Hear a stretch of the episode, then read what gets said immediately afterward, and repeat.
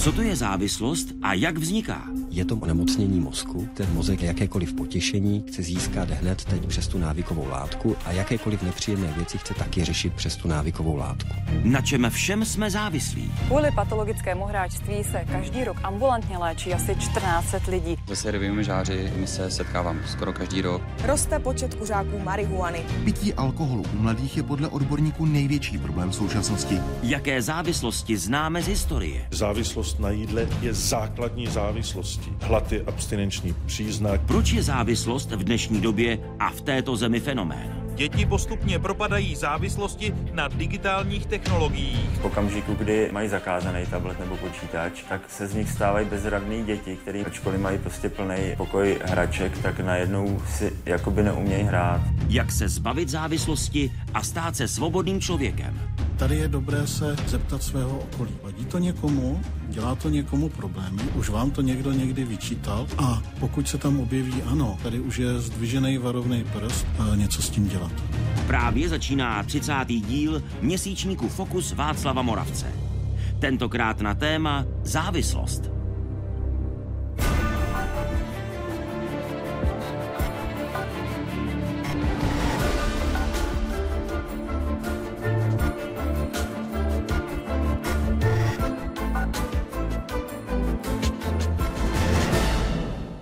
Chorobné závislosti prostupují všemi vrstvami společnosti. Někteří lidé jsou však rizikovějšími skupinami než li- jiní lidé. Nezávislost a závislost. Závislost se neodvíjí od inteligence. Závislost je ztrátou sebekontroly a hrozí každému. Čeština má pro závislosti dvě krásná sousloví. Jsme závislí na něčem a jsme závislí na někom. O různých podobách závislostí a nezávislostí bude řeč v dnešním fokusu. Při jeho sledování vítám vás, diváky z Pravodajské 24, i publikum tady v centru, konkrétně v Národním ústavu duševního zdraví v Klecanech. Vítejte, hezký dobrý večer. Publiku, dnes tady jsou studentky a studenti Vyšší odborné školy pedagogické a střední pedagogické školy v Litomyšli, studenti a pedagogové gymnázia Františka Palackého v Neratovicích a hosté Národního ústavu duševního zdraví v Klecanech. Ještě jednou hezký dobrý večer vám všem. Kořeny závislosti.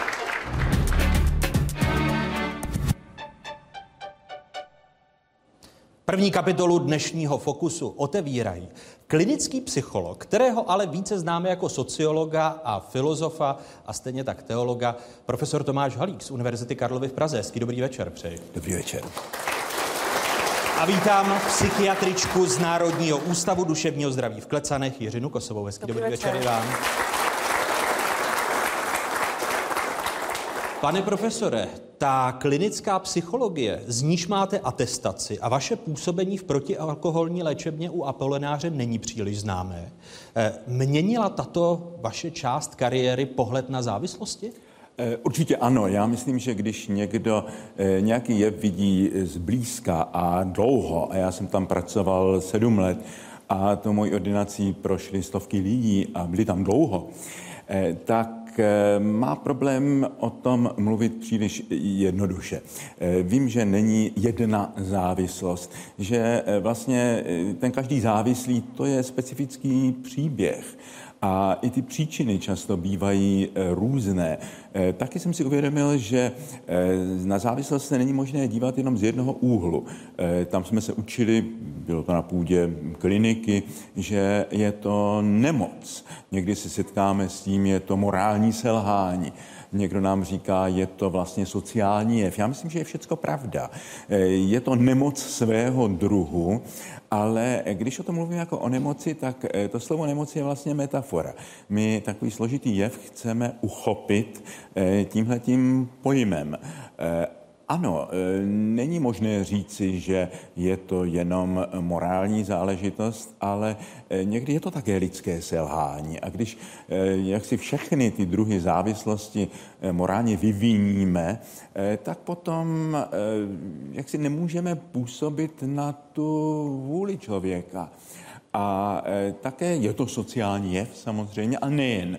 To jsme si jednou s kolegou Hešlem vyprávěli, jak eh, to vlastně ovlivnila ta politická situace. Já jsem byl v Apolináři za bolševika a eh, tam bylo mnoho lidí, třeba umělci, kteří v té době z politických důvodů nemohli se realizovat ve svém oboru. Pak začali být e, z frustrace.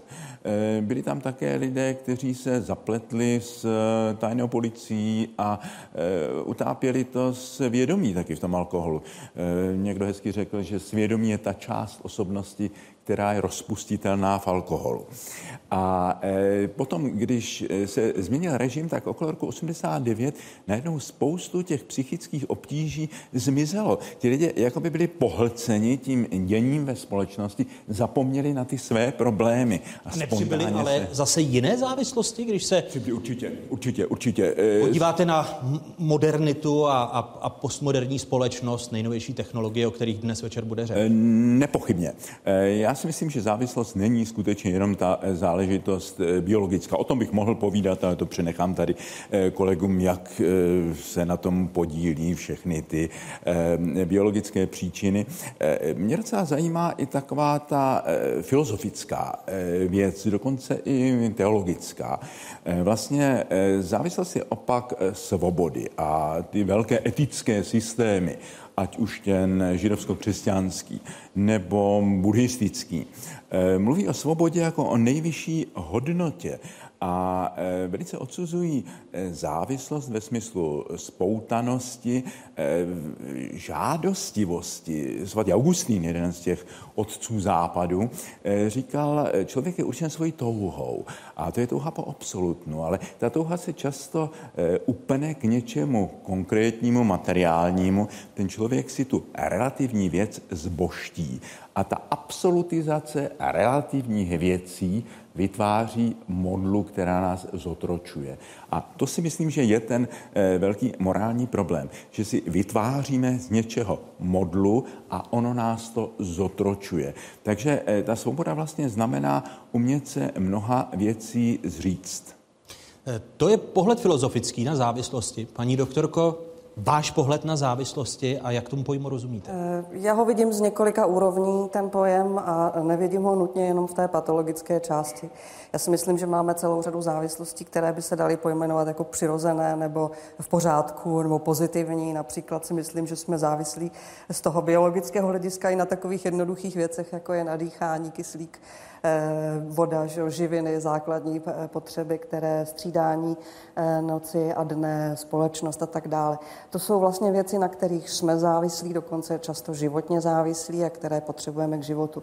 Čili to je taková ta normální závislost. Také máme celou řadu životních období, ve kterých je eh, výraznější závislost součástí zase přirozenou, například v dětství, kdy jsme závislí na rodičích, nebo eh, ve stáří, nebo v nemoci, kdy jsme závislí na druhých, na společnosti, na zdravotních prostředcích a podobně. A to není ta závislost, není ta která je ztrátou tak. sebekontroly? A to si myslím, že je něco, co je součástí té společnosti a nutnou součástí společnosti a možná, že bychom to spíš měli nazývat spolupráce nebo dělba práce nebo něco podobného než tím pojmem závislost, na který jsme zvyklí se dívat jenom z toho patologického hlediska.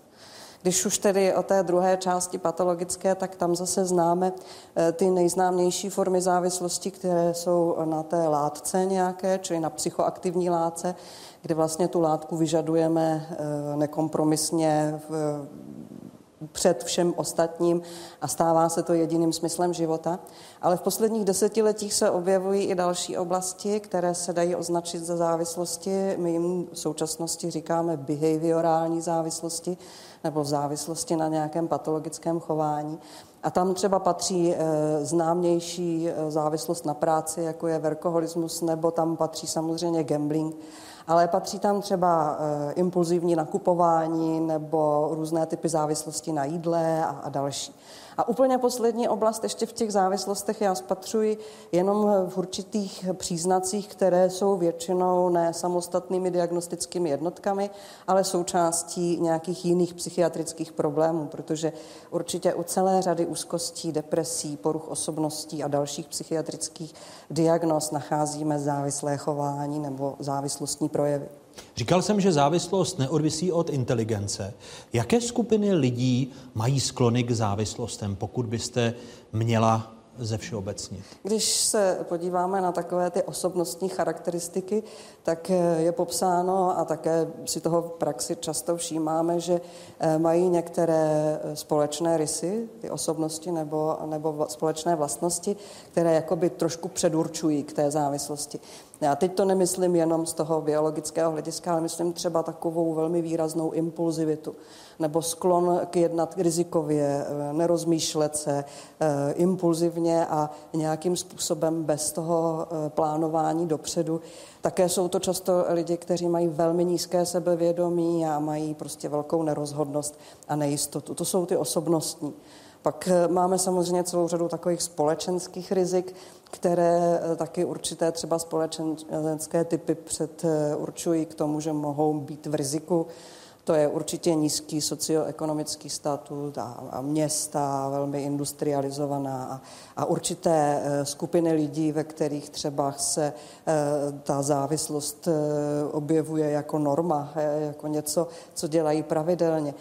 To, co si my všímáme často, jsou vlastně taková, takové ty rizikové faktory v rodinách, kdy vydáme velmi nedostatečnou podporu v rodině, po případě v tom širším socioekonomickém prostředí a takové ty pocity osamění a nedostatečnosti ve společnosti. Pane prosím, ano? Jestli můžu k tomu, eh, k té rodině. Eh, my jsme v době, kdy jsme působili v Apolináři, si uvědomili, že je to často eh, nemoc a porucha určitého rodinného systému. Třeba zcela zvláštní jev jsou manželky alkoholiků. Nejsou to všechny manželky alkoholiků, abych teďka neurazil nějaké dámy.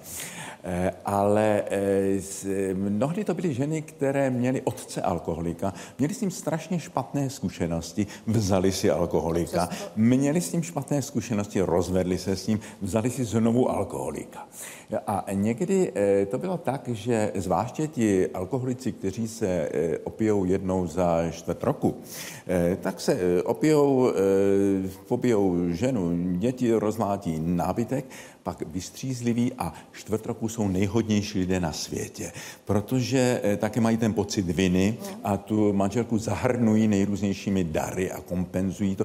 A jsou manželky, které tak podvědomně vlastně e, jsou závislé na alkoholicích. Jo? Takže e, problém manžel, manželek alkoholik je velice e, na tom speciální. Období, kdy jsou hodní. Teda. Když jsou hodní, tak, tak, ho, tak ho miluje. Prostě Jasně. on e, toho udělá strašně moc. A potom nějak vytěsní tu chvíli, jako kdy to bylo tragické a e, pak Únik z reality je jedním z těch nejčastějších problémů a souvisí to i se e, závislostí duše, že ta duše vidí tu realitu jako velmi tvrdou, e, bolestivou a proto uniká k nějakým typům závislosti? Eh, určitě ano. Eh, nějaký typ eh, extáze, že vy, vy, vystoupit z té běžné reality. Já si myslím, že tam je i jedna historická věc. Bavili jsme se s panem docentem tady o tom z historie medicíny a e, mě tam napadlo, když jsem byl v Apolináři, tak jsem v té době taky četl e, záznamy procesu s čarodějnicemi v 17. století. A najednou prostě to, co ty čarodějnice tam vypovídali, tak bylo jako přes kopírák, co mě říkali ty narkomani. Jo, ty pocity, jak létají, e, to odbrždění všech zábran, ty perverzní sexuální momenty. A mě napadlo, možná tenkrát v tom 17. století to byl jakýsi výbuch e, narkomanie. Oni se taky potírali nejrůznějšími mastmi a taky užívali e, nějaké lektvary přírodní, že možná to byl typ závislosti, který vyvolával tyhle ty představy. Tenkrát to e, léčila inkvizice velice svérázným způsobem, e, potom nebyly recidivy, že? Ale, ale nelze to... Doufám, že to neberete jako návrat ke kořenům, že bychom... nelze, nelze, nelze to doporučit z hlediska úspěšnosti. ale opravdu recidivy nebyly, ale já myslím, že se eh, podařilo tenkrát eh, nějakým způsobem eh, drasticky vykořenit určitou vlnu závislosti a že ty závislosti přicházejí možná v těch situacích, kdy je nějaký civilizační zlom, že tenkrát ten středověk se začal lámat. I v té dnešní době je to možná to, že stojíme zase na nějaké hraně hlubokých civilizačních změn a třeba ty duševní poruchy, které dneska jsou, tak už téměř nejsou klasické neurózy, kterými se zabýval starý Freud, ale je spoustu depres, depresí, eh, protože člověk se dívá na tu nekonečnou škálu možností. Kierkegaard řekl, eh, ta svoboda, která se dívá na své možnosti, dostává závrať. A najednou ta závrat z těch možností vyvolává depresivitu a alkohol a mnohé látky jsou anxiolitikum, ty rozpouštějí e, úzkost. A úzkost je takové typické naladění toho moderního a postmoderního člověka, který je ztracen v tom složitém světě. Takže já si myslím, že to má také tenhle ten civilizační kořen, že se objevují ty vlny nejrůznějších závislostí právě těch nejistých zlomových dobách. Paní profesorko, jsou, jsou to právě ty věci, které souvisejí i s vašimi pacienty ve vašich ordinacích, když se z toho psychiatrického hlediska? Já myslím, že to, to slovo únik je společné pro celou řadu eh, nejenom tedy závislostí, ale i jiných eh, psychiatrických diagnóz nebo potíží, které se vyskytují velmi často komorbidně, čili současně eh, se závislostmi ale ten únik může být eh, z celé řady dalších faktorů. Já vím, že eh, často ty klienti popisují, že to je třeba nejenom únik z nějakého konkrétního problému, který skutečně mají, ať už ten problém je daný eh, skutečným nějakým traumatem nebo tím, co si ten člověk sám zkomplikuje v rámci současného života a těch obrovských nároků, které na nás klade jak společnost, tak ti lidé samotní, nebo je to únik od skutečných potíží typu třeba onemocnění. My ani si neuvědomujeme, kolik lidí, u kterých se vyskytne závislost, skutečně jakoby přešla z léčení nějakého závažného somatického problému eh, k té, k té závislosti.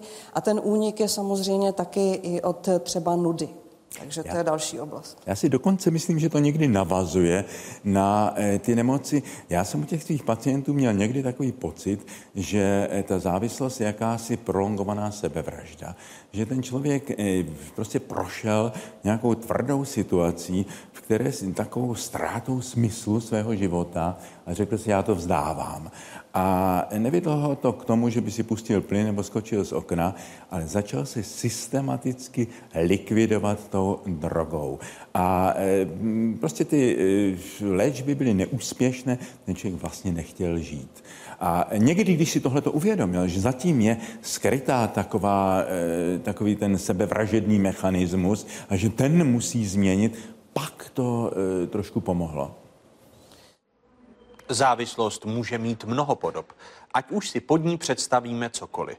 Podle Karla Gustava Junga je každá forma závislosti špatná, bez ohledu na to, jestli je drogou alkohol, morfín nebo idealismus. Záviset můžeme i na okolnostech. Předtím však varoval Seneca, když pravil, nikdy nepovažujte za šťastného toho, kdo je závislý na vnějších okolnostech. Znělo Senekovo doporučení. O tom, že tato závislost je špatná, věděl své i Arthur Schopenhauer. Podle něj štěstí patří těm, kdo si vystačí sami, protože všechny vnější zdroje štěstí jsou nejisté, nespolehlivé, pomíjivé a závislé na okolnostech. A závislost vnímal negativně i Voltaire, když tvrdil, skutečným neštěstím není nerovnost, ale závislost. Existuje pak vůbec nezávislost? Ne, alespoň podle George Bernarda Shaw, který prohlásil, že to je rouhání střední třídy. Všichni jsme jeden na druhém závislí. Každá živá duše na zemi. Nakolik Tomáši Halíkovi konvenují slova Karla Gustava Junga, že jakákoliv forma závislosti je špatná, včetně závislosti na idealismu, pane profesore? Uh, Jung je můj oblíbený autor, ale tady bych možná uh, nesouhlasil, záleží na tom, jak tu závislost definujeme. Samozřejmě, že existuje to, ta provázanost uh, lidí navzájem a to, že jsme závislí na nejrůznějších podmínkách, přírodních zdrojích, uznání a tak dále. Ale pak je ta patologická závislost, o které mluvil ten Augustín, když ta naše touha se mění v tu konkupiscenci a v tu žádostivost. A e, když je to e, ta forma té idolatrie, že si člověk z nějaké relativní věci udělal absolutní a ona ho zotročuje, pak si myslím, že jo, e, v člověku je jakási touha po absolutnu. A když to absolutno odstřihne, tak tahle ta touha si sedá na ty relativní věci. A ty nikdy nemohou tuhle tu existenciální žízeň lidského srdce naplnit. A ten člověk je stále frustrován a hledá nové a nové uspokojení a znovu a znovu je frustrován a z toho se dostává zase tou drogou. Takže v tomto smyslu je to velmi nebezpečné, tento typ eh, závislosti a opak je svoboda. Ale my se nikdy nerodíme svobodní. My se rodíme do spoustu podmínek a svobodě se učíme, ke svobodě zarajeme. A e, ty všechny duchovní cesty, ať to byla e, filozofická, ten bios e, filozofikos, řecký, filozofický způsob života, nebo askeze v těch jak křesťanských, tak buddhistických směrech, vždycky znamenal učit se prohlédnout ty závislosti a nějakým způsobem eh, se od nich eh, distancovat. Pro mě třeba úžasná zkušenost byla, když jsem byl v Antarktidě a zúčastnil jsem se měsíčního experimentu, jak eh, přežít za situaci maximální fyzické a psychické zátěže. Už měl 55 a najednou člověk tam byl prostě v té přírodě, jak vypadala před 20 miliony lety. Uvědomil si, jaký je člověk nahatý tvor, na čem všem jsme závisí, nemáte elektriku, nemáte, eh, nemáte počítač, nemáte eh, telefon a eh, musíte se rvát. Ale to, že se rvete o to, tak vám dává jisté uspokojení, že náš mozek nám v okamžiku, kdy náročně o něco usilujeme, dává jakési uspokojení, i biologické, vyplavuje se dopamín, pocit blaha, že a když tohleto zmizí, když jsme tou civilizací rozmazleni, tak přestane fungovat tenhle ten mechanismus mozku, ta, to přirozené odměňování a člověk pak sáhne po tom, eh, co ten pocit blaha vyvolává uměle, ale na to strašně doplatí za tuhle tu zkratku ke štěstí. Eh, takže tohle to vidím, eh, že je skutečně neblahé a že by se člověk měl učit té nezávislosti. Já jsem se to učil v té Antarktidě, učím se to, učil jsem se to v pouštích afrických, učím se to každý rok, když nějakou dobu jsem úplně sám v poustevně a eh, tam najednou člověk je daleko víc sám sebou.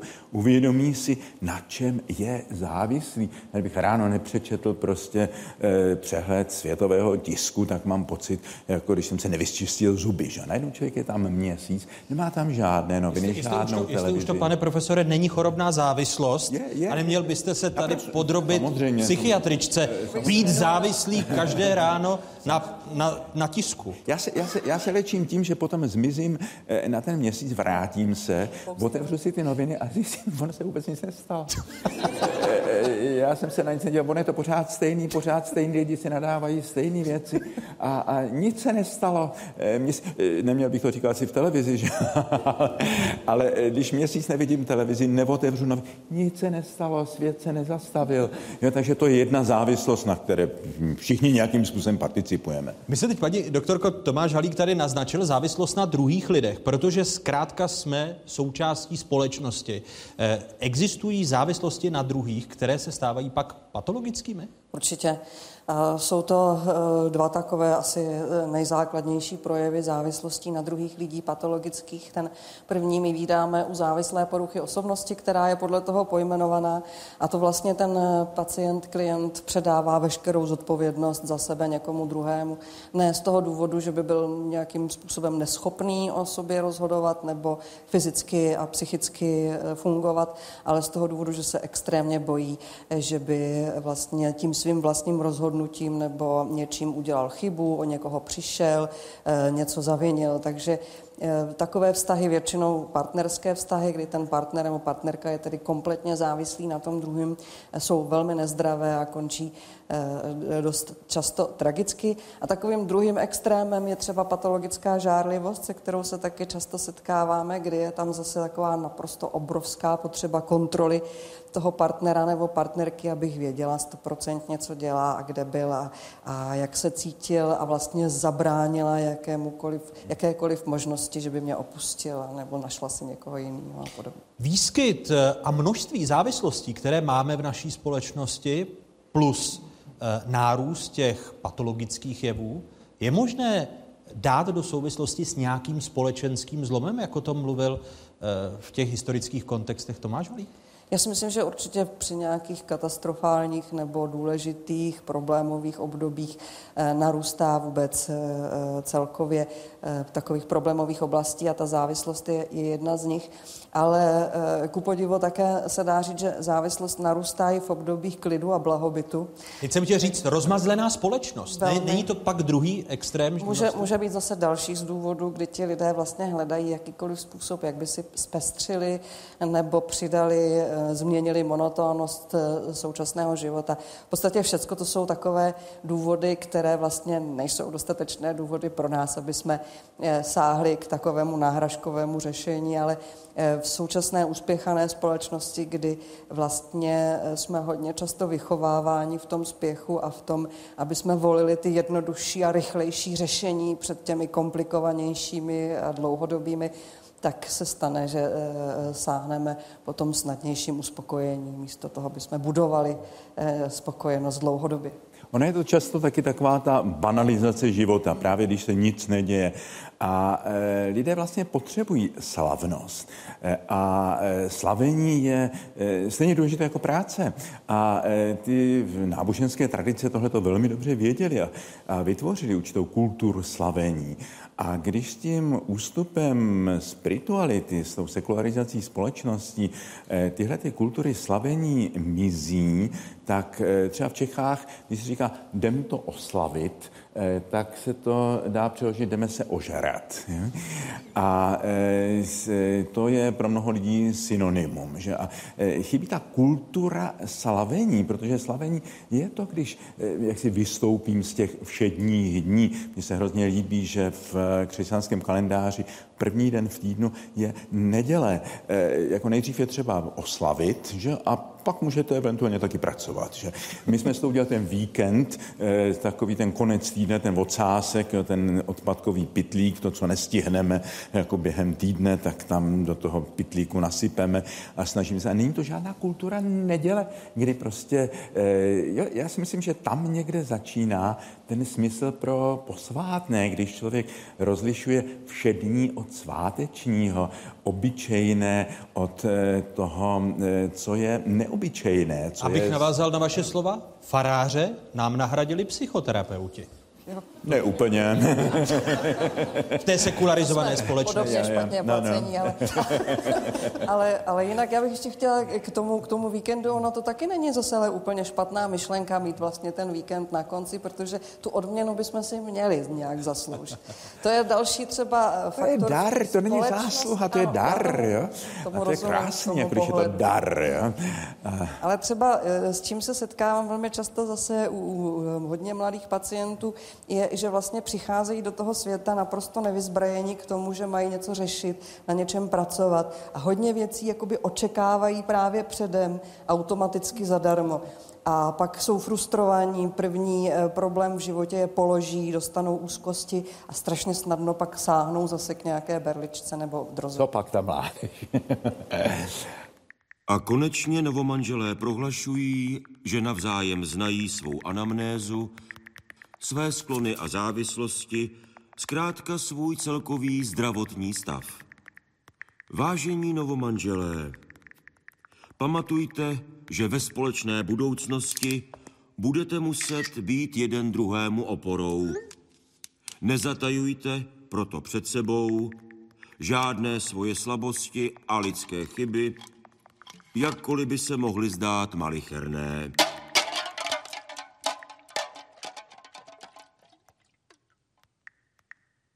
Pardon.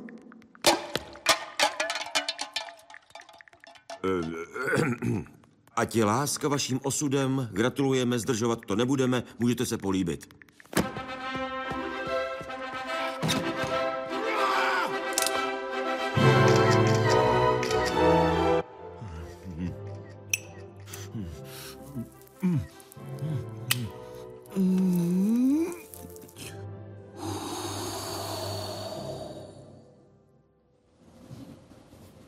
Doktorka Jiřina Kosová eh, se tady v eh, Národním ústavu duševního zdraví v Klecanech zabývá eh, především úzkostnými a depresivními poruchami. Je to, je to tak? Taky, ano. A jak spolu závislost a tyto poruch souvisejí?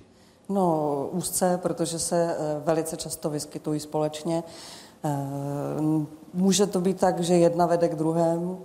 Například, že závislost předchází a vlastně jejím takovým důsledkem, kromě jiných katastrof, je i rozvoj další poruchy, jako je úzkostná nebo depresivní.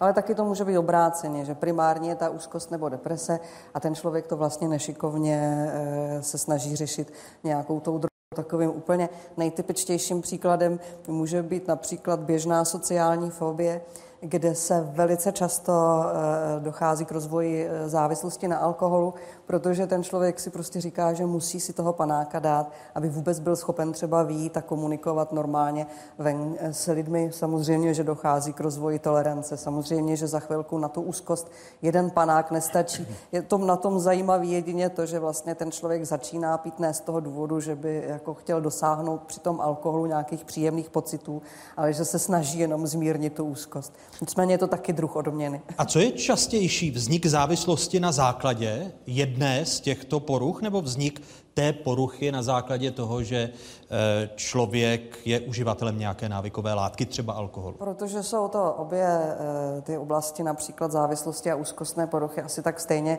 často se vyskytující jako veliký problém, tak se to nedá úplně říct. My jenom víme, že je tady veliké procento lidí, u kterých se ty poruchy vyskytují současně a někdy se nedá říct, co bylo dřív. Sociální problémy jsou tedy vázané na ty úzkostné vztahy, potažmo na e, závislosti. E, sociální problémy vždycky jsou výsledkem e, každé závislosti té patologické formy, protože vlastně ten sociální život se ničí tou drogou nebo tou opakovanou činností, tím tou behaviorální závislostí. Tam se vlastně úplně postupně v tom životě ztrácí jakýkoliv další smysl a ten člověk chátrá jak somaticky, tak psychicky, tak samozřejmě společensky. Tam je vlastně, se člověk setkává s těmi nejchudšími.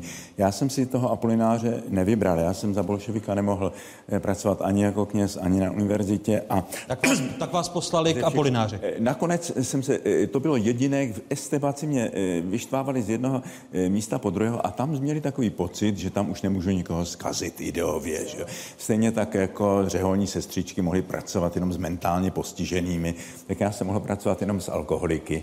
Pro mě to byla ohromná ohromný dar, eh, protože jednak jsem přišel úplně jiného světa, že já jsem vyrostl v pražské intelektuálské rodině, když se mluví o těch eh, pražské kavárně. Já jsem typický, eh, to jsem já, jo, ten, ti praští intelektuálové, to jsem já.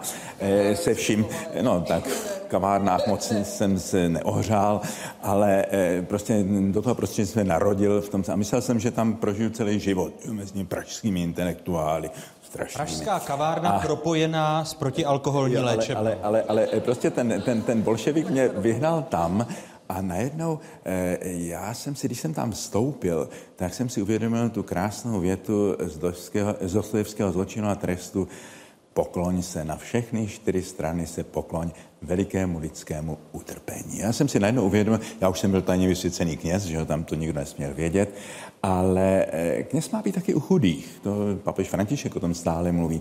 A já jsem tam byl mezi eh, nejchudšími z nejchudších. Jo? Ten, ten závislý člověk, ten přijde o peníze, ten přijde o zdraví, ten přijde o rodinu, ten přijde o kariéru, ten přijde o e, pocit sebeúcty. To jsou nejchudší lidi z nejchudších, kteří si myslí, že se s tím tak jako mohou hrát a určitě to zvládnou ty konce jsou hrozné. Já jsem byl u pár lidí, kteří umírali na deliriu tremens. Eh, takže to jsou opravdu ti chudí lidé a uvědomil jsem si, jak je strašně důležité těmhle těm lidem dát nějaké lidské uznání. Jo, ten eh, alkoholik, to je nejhorší na té léčbě, on mám pořád lže. Že?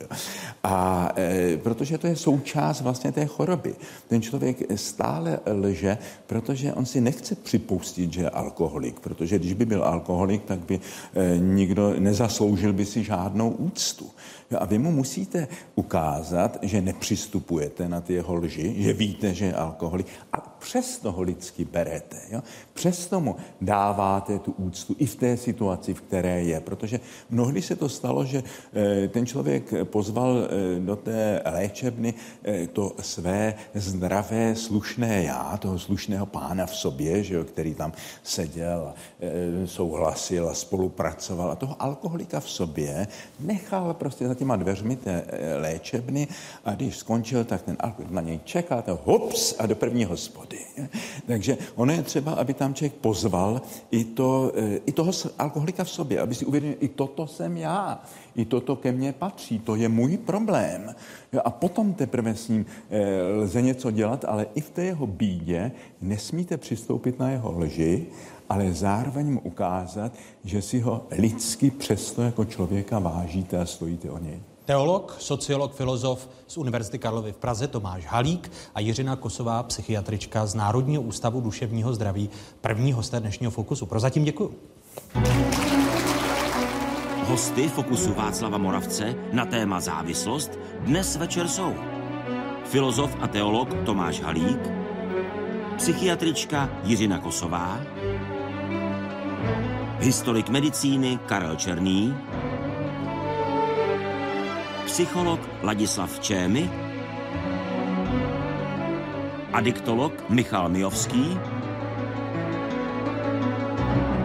a absolvent léčby a terapeut Josef Vondrka.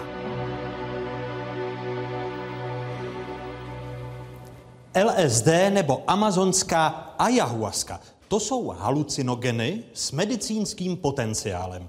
To, jestli a jak by mohly léčit deprese nebo závislosti, je ale stále předmětem výzkumu. A to i tady v Národním ústavu duševního zdraví v Klecanech. Natáčela Marta Pilařová.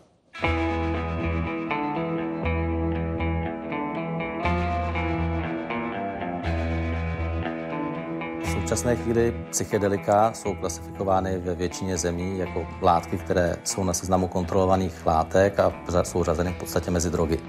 Nicméně to slovo drogy má poměrně pejorativní význam ve, spolu, ve společnosti a myslím si, že je vhodnější používat termín psychedelika především z toho důvodu, že vlastně eh, o těchto látkách eh, není známo to, že by eh, většina z těch klasických vyvolávala závislost. A z těch látek, o kterých se bavíme nejčastěji, tak se nejvíce bavíme o LSD, pak se bavíme o psilocybínu, což je látka obsažená v halucinogenních houbách, pak se bavíme například o ayahuasce, Ona ayahuasca je obyčejně přípravek vyrobený ze dvou přísad. A to je Liana Banisteriopsis capi a Kes psychotria viridis. V roce 2007 jsem byl poprvé v Peru, kde jsem měl možnost navštívit různé léčitele, kteří pracují s tou takzvanou ayahuaskou a dalšími eh, přípravky té amazonské medicíny. A dnes to používají pro naše problémy pro léčbu závislostí, depresí, co eh, vás napadne jako civilizační choroby třeba. Tak. Dá se jakoby říci, že ty eh, chemické látky, ty přípravky eh, pracují se sugestibilitou lidí. To znamená, zesilují něco v nás. Obyčejně jsou to eh, vzpomínky. Jejich potlačováním prostě došlo třeba eh, k rozvoji traumatu.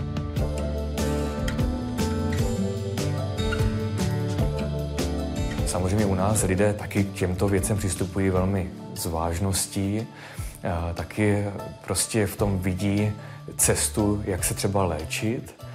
Nejedná se rozhodně o záležitost večírku, ale ten kontext se velmi liší.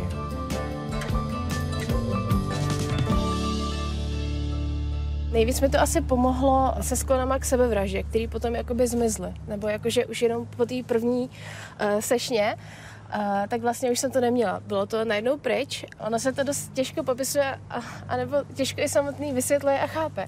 Jo, ale tak nějak je to jakoby taková moudrá učitelka, která dokáže komunikovat s váma takovým způsobem na té úrovni, jaký to dokážete přijmout a pochopit. Vlastně to funguje tak, že člověk uh, zintegruje tyhle ty informace a prostě to nějak pochopí a nastaví si věci v životě jinak. Dneska ta psychedelika jsou zkoušená právě v těch samých indikacích, ve kterých se historicky prokázalo nebo ukazovalo, že by mohly mít nějaký e, terapeutický efekt. A e, to je dneska primárně teda úzkostné stavy a depresivní stavy a zkouší se e, i v té léčbě závislostí. Ty prožitky které lidi mají, nejsou vždycky příjemné. Tam můžou být i velmi úzkostné momenty, stavy, které se podobají té psychóze, kdy ti lidé jsou dezorientovaní, mají strach, bojí se, mohou být paranoidní a podobně, takže to se objevit skutečně může. A pokud nejsou provedeny v dobrém, bezpečném prostředí pod vedením lidí, kteří mají zkušenost jednak s prací s těmito lidmi, jednak optimálně i vlastní zkušenost v nějakém kontrolovaném prostředí, tak e, ty rizika tam jsou největší zpráva, kterou jsme zaznamenali, je, že psilocybín fungoval v léčbě rezistentní deprese, to znamená takové deprese, která nereagovala předtím na různé jiné způsoby léčby. A to tak, že po podání dvou dávek této látky v podstatě ta deprese odezněla a v některém případě u těch pacientů až na dobu tří měsíců. Co když srovnáme eh, s běžným užíváním antidepresí, tak je v podstatě téměř zázrak. Kdybych byl hodně optimistický a pokud by se ta efektivita prokázala, tak pro určité spektrum pacientů by tato léčba teoreticky komerčně mohla být dostupná v horizontu nějakých 5 až 10 let. Velmi optimisticky. Ta možnost pro ty, kteří to chtějí zkusit, by to určitě měla být, ale zajímavé je, že oni se k tomu stejně najdou cestu. Ať je to, ať je to uh, uh, podporovaný, uh, nepodporovaný nebo prostě otevřený, tak ty lidi se stejně najdou cestu. No že takhle nějak to funguje.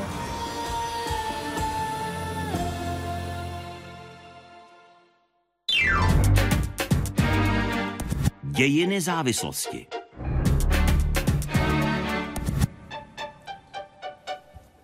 A druhou kapitolu dnešního Fokusu otevírají historik medicíny docent Karel Černý. Hezký dobrý večer. Dobrý večer. Karel Černý je přednostou Ústavu dějin lékařství a cizích jazyků první lékařské fakulty Univerzity Karlovy a vítám i psychologa Ladislava Čemyho z Národního ústavu duševního zdraví. Dobrý večer i vám. Pane docente Černý, s ohledem na ta psychadelika, o kterých byla řeč v reportáži, eh, jaké látky přírodní drogy lidé užívali nejdříve?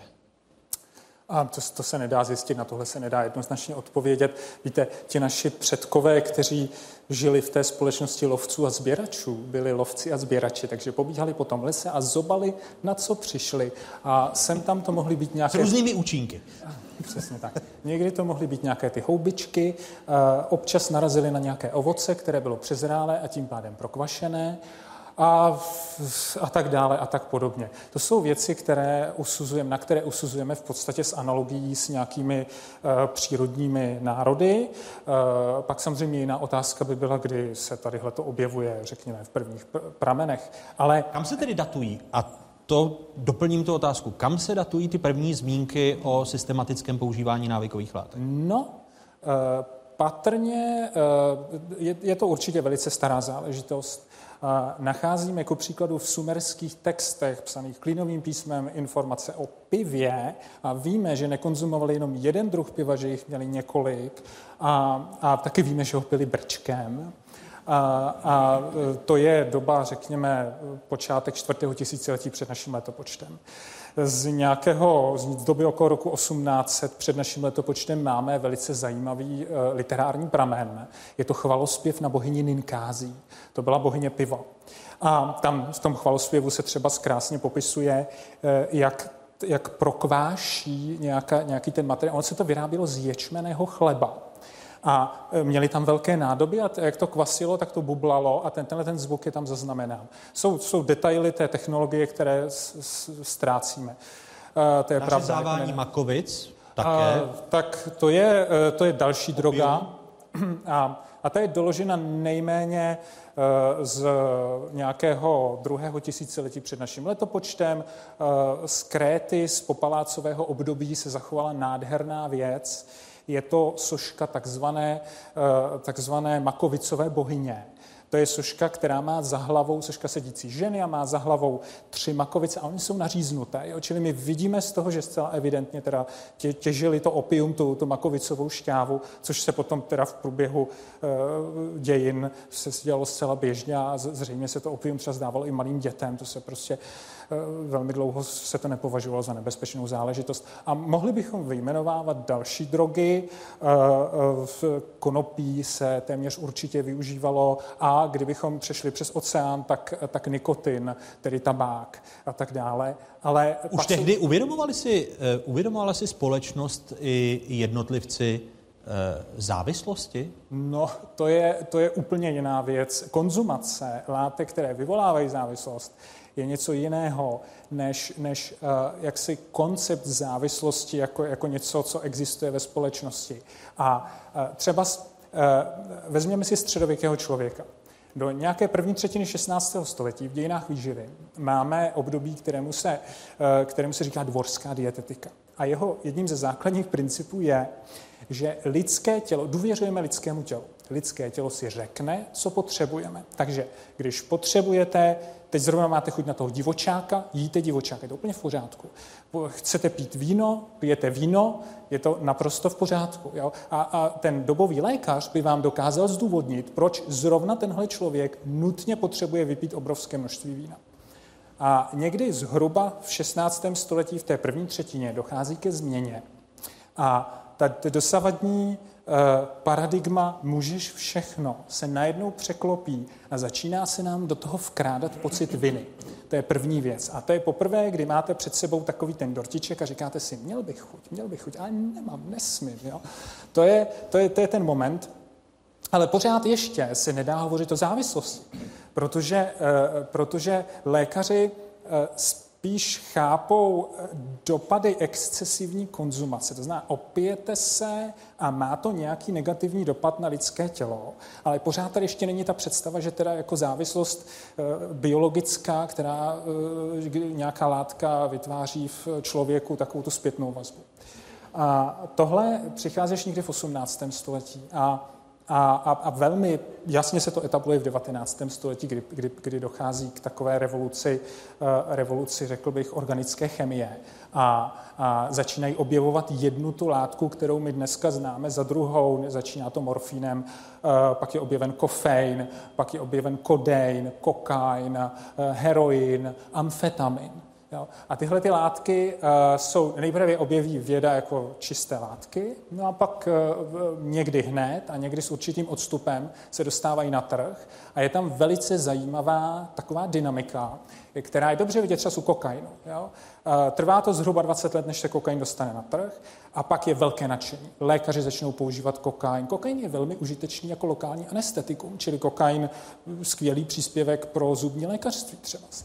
A, a, a veřejnost je nadšená z kokainu. Všichni mají rádi kokain. A pak uh, si ovšem zhruba po dalších 15-20 letech začne, začne nejprve odborná veřejnost uvědomovat pozor. Tady se občas objevují nějaké problémy. Jsou lidé, kteří se předávkují kokainem a zemřou. A jsou lidé, kteří si vytvoří závislost na kokainu.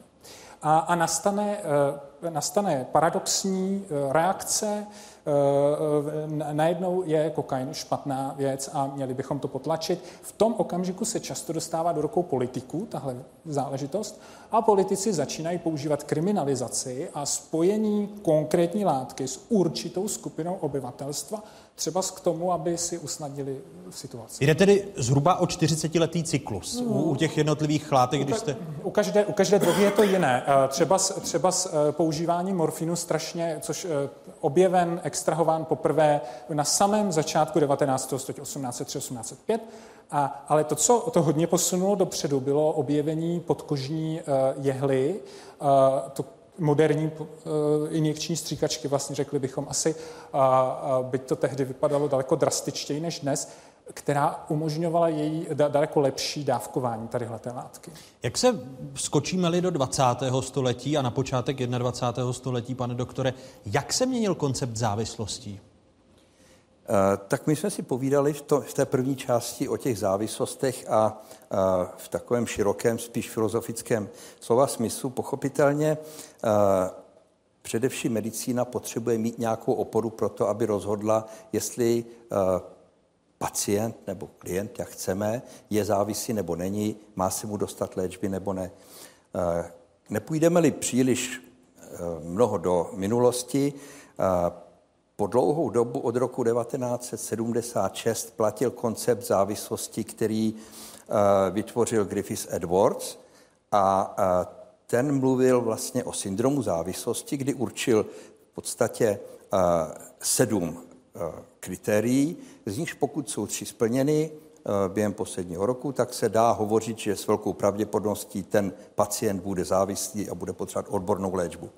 Kromě toho, on mluvil o abúzu. Čili byla to taková dichotomie mezi závislostí a mezi abúzem. A toto přetrvává v podstatě v Evropě dodnes. Ale eh, od roku 2007 byla ve Spojených státech ustavena odborná komise, která pracovala na eh, novelizaci diagnostického statistického manuálu eh, a svou práci dokončila v roce 2013, kdy jako ten nový statistický manuál byl publikován a dochází tam k modernějšímu pojetí závislosti. Už se nemluví o závislosti, ale mluví se o poruchách vyvolaných užitím návykové látky, substance use disorder. A platí ale těch a sedm kritérií? Zavádí, zavádí jedenáct kritérií a ruší koncept abúzu. Ale podle toho, kolik z těch jedenácti nově stanovených kritérií, z nich a většina je obsažena i z té předchozí e, verze, podle toho, kolik je jich splněno, tak se dá hovořit o mírné závislosti, středně těžké závislosti nebo o silné závislosti. Ten posun toho paradigmatu v tom je, že mluvíme o kontinu, čili nemluvíme o tom, že doteď, doteď stále není závislost až teď, ale mluvíme prostě o tom, že eh, ta porucha má různě velkou sílu a podle toho je potřeba prostě eh, i volit léčebné přístupy. On pan docent Černý mluvil ku příkladu o kokainu jako lokálním anestetiku. Když jsem se díval do e, dokumentů Národního monitorovacího střediska pro drogy a závislosti, tak v současnosti lidově řečeno frčí náplasti proti bolestem s obsahem morfínu a fentanylu, ze kterých se drogy získávají. Jaké další trendy teď u používání návykových látek můžeme pozorovat? Tak to, co jste zmínil, to je otázka v podstatě uh, nějakého nárůstu užívání takzvaných nových syntetických drog během posledních, řekněme, uh, u nás patr, pat, je to patrné během posledních 15 let. Nicméně musím říct, že je to v rámci uh, jakoby poruch závislosti zcela okrajové téma. Nevím, jestli je to dobře nebo špatně, ale pokud se podíváme na tu problémovou část závislosti eh, v naší republice, tak vidíme, že ten odhad počtu problémových uživatelů se příliš neměnil v posledních několika letech. Eh, ani, ani jejich struktura. Největší problém je eh, zneužívání nebo problémové užívání pervitinu. To je zhruba dvě třetiny z těch 42 tisíc. Ten zbytek tvoří uh, lidé, kteří problémy užije opi, opioidy, a z nich zase dvě třetiny tvoří lidé, kteří užívají buprenorfin, čili uh, látku původně, která byla určena k substituci, vlastně k pomoci uh, při odvykání. Takže to je náš největší problém. Jinak pochopitelně, pokud bychom mluvili o nějakých trendech, tak u naší mládeže se objevují změny, ale možná, že o tom budeme mluvit ještě v další části. Ano, pane docente? Můžu k tomu technickou poznámku. Já bych nerad, abychom, abychom ty látky, které vyvolávají závislost, nějakým způsobem demonizovali. A ostatně už, už v antickém světě existovalo slovo farmakon, které znamenalo zároveň lék a zároveň jed. Jo? Čili tady byla historicky jaksi vědomí toho, že něco, co vás může na jednu stranu vyléčit, vás může taky, taky eh, buď poškodit nebo zabít. Největšími konzumenty alkoholu na světě jsou litevci. Podle údajů Světové zdravotnické organizace na každého obyvatele Litvy staršího 15 let připadá roční spotřeba více než 18 litrů čistého alkoholu. Litva si přitom drží výrazný náskok i v rámci Evropy. V pořadí druhé Bělorusko má spotřebu asi 16,5 litru na osobu a rok. Až za nimi se nachází Rusko s necelými 14 litry čistého alkoholu.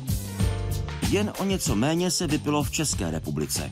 13 a 3 čtvrtiny litru, zhruba tolik jako v Rumunsku. Slovensko, Polsko a Velká Británie skončili s totožnou spotřebou asi 12 a čtvrt litru ve druhé desítce. Ještě méně čistého alkoholu na hlavu se vypije ve Francii nebo Německu. Na poloviční spotřebě oproti zemím z čela žebříčku jsou Španělsko nebo Itálie.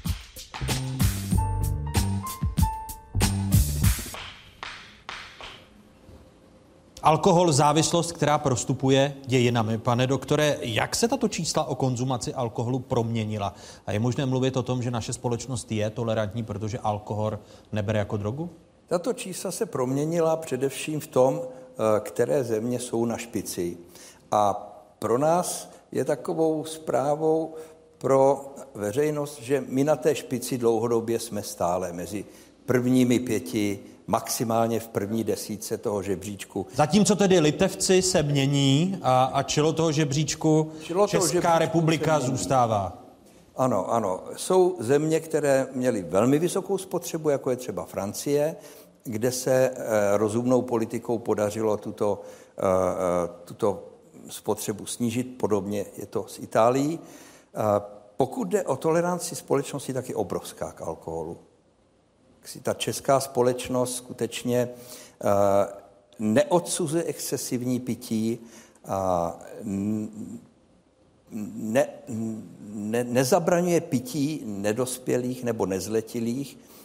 To jsme dělali právě takový výzkum, kdy se používalo mystery shoppingu, to znamená, posílali jsme mladé lidi, kteří byli již jaksi plnoletí, ale bylo jim těsně po 18. roce věku do restaurací a oni si tam objednávali alkoholické nápoje a testovali jsme, jestli se personál bude ptát, ověřovat věk a tak podobně a bylo to naprosto ve sporadickém minim, minimu případů. Jak se francouzi dostali z čela toho žebříčku, negativního žebříčku směrem dolů? Francouzi měli obrovský problém s alkoholem. Po dlouhou dobu, protože eh, je to jednak spjato s jejich kulturou a potom bylo to součástí i životosprávy. Oni v podstatě eh, eh, založili síť center zdraví výživy nebo něco takového. Bylo to vázáno na veřejné zdravotnictví a osvětovou inteligentní osvětovou kampaní a pochopitelně také eh, legislativními eh, kroky v omezování dostupnosti alkoholu dosáhly toho, že se ta konzumace snížila. Protože eh, kromě toho, že byla ta spotřeba velmi vysoká, tak měla ohromné množství negativních dopadů na zdraví, vysoká úmrtnost, předčasná mortalita, onemocnění cirhózou jater, první místo na světě.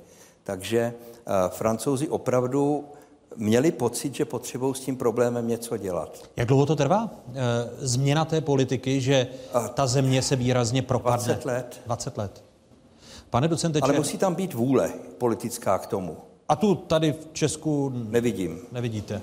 Tady naopak je vůle zůstat Ne, ne, v čele žebříčku ne, to ne. Eh, Jsou, a ještě jsou, jsou tady skupinky, skupinky odborníků, kteří opravdu usilují o to, aby se ta situace změnila, ale myslím si, že eh, ta, eh, ta vůle politická musí být z vyšších sfér, než prostě jsou odborníci. My tu toleranci nejen k alkoholu, pane docente Černý, ale i ku příkladu k tabáku, nejnovější sociologické šetření Centra pro výzkum veřejného mínění při Akademii věd eh, tvrdí, že tabák je látka, jíž pravidelná konzumace je přijatelná pro největší procento obyvatel České republiky, zhruba třetina obyvatel. Bylo to taky v minulosti, ta tolerance? Ano, eh, eh, tohle je velice zajímavé téma, taková ta představa, že bychom neměli třeba, že bychom se měli dávat pozor na alkohol, to je docela moderní záležitost, protože tradičně, tradičně alkoholické nápoje, pivo a víno, jsou jednou ze, jsou, jsou takovým základem té, té, toho evropského jídelníčku. Je ovšem potřeba si uvědomit, že, že zatím je něco zcela racionálního. My tady bojujeme proti tisícileté tradici, kdy a co, co bychom dneska zvolili jako takový neutrální, nejzdravější nápoj, tadyhle uh, vodu, že? A Jenomže kdybyste, kdybychom tuhle diskuzi měli v polovině 16. století a vy jste mi nabízel vodu, tak bych vás uh, odmítl, uh, protože, uh, protože oni neměli žádný způsob, jak zjistit, jestli ta voda je kontaminovaná nebo nikoliv. A ten alkohol sloužil jako konzervant té tekutiny. A a proto taky eh, byl potom nahrazován nápoji, řekněme v tom 16. 17. století, začíná být nahrazován nápoji, ve kterých se voda ohřívá. Jo? Čili zase eh, přichází čaj, přichází káva. To jsou nápoje, které zajišťují, že to, co pijete, je, je bezpečné. A dodnes v zemích třetího světa gastrointestinální potíže e, jsou jedním z významných důvodů umrtnosti. A to je zhruba společnost, která modeluje tak trošičku ten, ten evropský středověk. Čili, čili, čili voda není úplně dobrá. Alkohol um, Jich, jich Evropy, eh, alkohol zajišťuje tedy bezpečnou uh, tekutinu, jich Evropy víno, uh, a sever Evropy pivo, no a pak samozřejmě tedy pod vlivem technologických, technologického pokroku ve středověku přichází e, destilace a celé se nám to začíná komplikovat, protože dokud je to jenom to řídké, jak se říká, řídké pivo nebo bílé pivo a je v tom poměrně málo alkoholu, tak to asi až tak nevadí ale když, eh, když pak eh, se začnou produkovat ty vysokoprocentní eh, destiláty, tak, tak se dostáváme do situace, kdy se v, třeba v Anglii ve 40. letech 18. století hovoří o džinové epidemii. A do tohoto období můžeme položit ta různá hnutí, která pak začnou bojovat proti nadměrné konzumaci alkoholu či tabáku? Nadměrné konzumaci, to je otázka nadměrné konzumaci čeho? V 17. století jsou lidé, kteří vedou, uh, vedou uh, kampaň proti nadměrné konzumaci kávy a čaje a doporučují jako jejich zdravou evropskou náhradu pivo.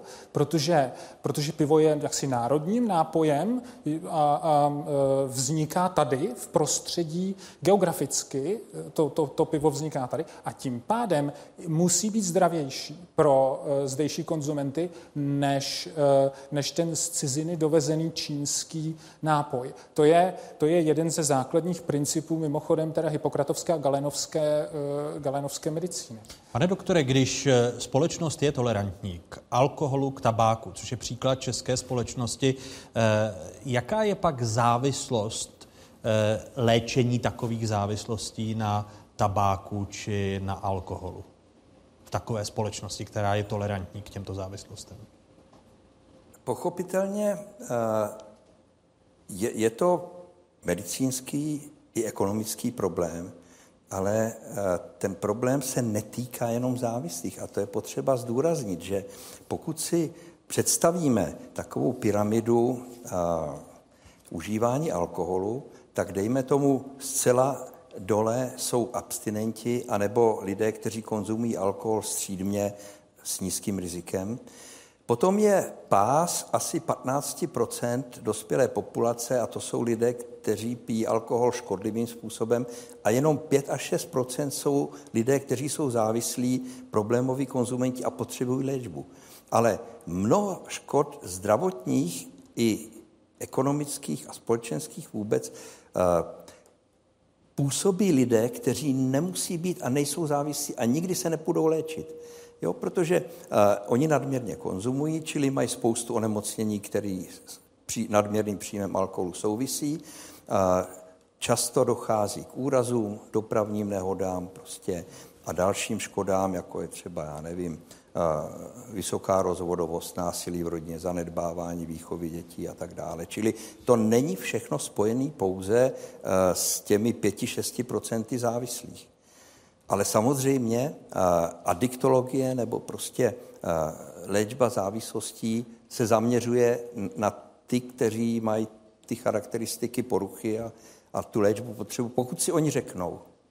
Mimochodem už v druhé polovině 17. století se setkáme se situací, kdy lékaři varují před rodinami, kde rodiče utrácí za tabák a, a děti zůstávají ohladu, protože rodiče kupují ty tabákové trubičky, jak ten, tomu tehdy říkali. Nejen o dějinách závislosti jsme si povídali s dalšími hosty, a to konkrétně s historikem medicíny Karlem Černý, který je přednostou Ústavu dějin lékařství a cizích jazyků první lékařské fakulty Univerzity Karlovy a děkuji i psychologu Vladislavu Čemimu z Národního ústavu duševního zdraví. Děkuji vám. Čem závisí naše závislost? To blaho, ten pocit blaha a toho dobrého, co ten člověk tomu ten alkohol nebo jakákoliv ta závislost mu dává. Platí, že opakem závislosti je blízkost ostatních lidí? Mnohem snažší věc je samozřejmě, pokud si řeknu o pomoc a požádám o pomoc někoho, kdo může být, řekněme, průvodcem v tom procesu uzdravy. Jak se dá se závislostmi bojovat? To, že člověk přijme skutečnost, že je závislý a chová se podle toho, abstinuje, vyhýbá se alkoholu, drogám a rizikovým prostředím a je s tím spokojený, tak to je obrovský pokrok. Je možné se závislosti zbavit, nebo ji jen nahradíme jinou? Když mladý člověk brzy začne užívat tabák, takže to vlastně vstupní droga k dalším návykovým látkám, jako je alkohol a i nelegální drogy. Může být vůbec člověk skutečně nezávislý? Jsem si začal uvědomovat, že takhle dále mohu pokračovat. Přišla bych hlavně o práci, o zdroj příjmu a následně i o partnera. Sledujete 30. díl měsíčníku Fokus Václava Moravce. Tentokrát na téma závislost. Závislost může mít mnoho podob a nutně nemusí znamenat jen patologický jev. Jednou z nejohroženějších skupin jsou náctiletí. Alkohol a tabák patří v dětské populaci v České republice k nejčastějším návykovým látkám. V současnosti si většina dětí v tuzemsku zapálí svoji první cigaretu ve 12 letech. Co za závislost považují studenti a žáci sedmé třídy a na čem všem a na kom se cítí být závislými? Na to jsem se ptal v základní škole generál poručíka Karla Peřiny. Tak Olinko, eh, když se řekne závislost, co se ti vybaví, když se řekne závislost? No, mně se vybaví jakoby že je nějaký člověk, který jakoby dělá tu věc furt jako dokola, každý den, dokola, dokola, dokola. Jaká věc to je? Tak třeba, že pije nějaký alkohol, takže každý den prostě jde do té hospody a opije se. Tak prostě to už je ta závislost, že prostě každý den myslí na ten alkohol. Prostě, a nebo že třeba kouří, že nevydrží bez cigaret třeba, já nevím, 20 minut. Marketko, jak bys ty definovala závislost? Co to je závislost? Takový stav, bez který se ten člověk neobejde, prostě nějaká věc, kterou taky musí opakovat, jinak je třeba nervózní nebo nemůže si bez toho vydržet a tak.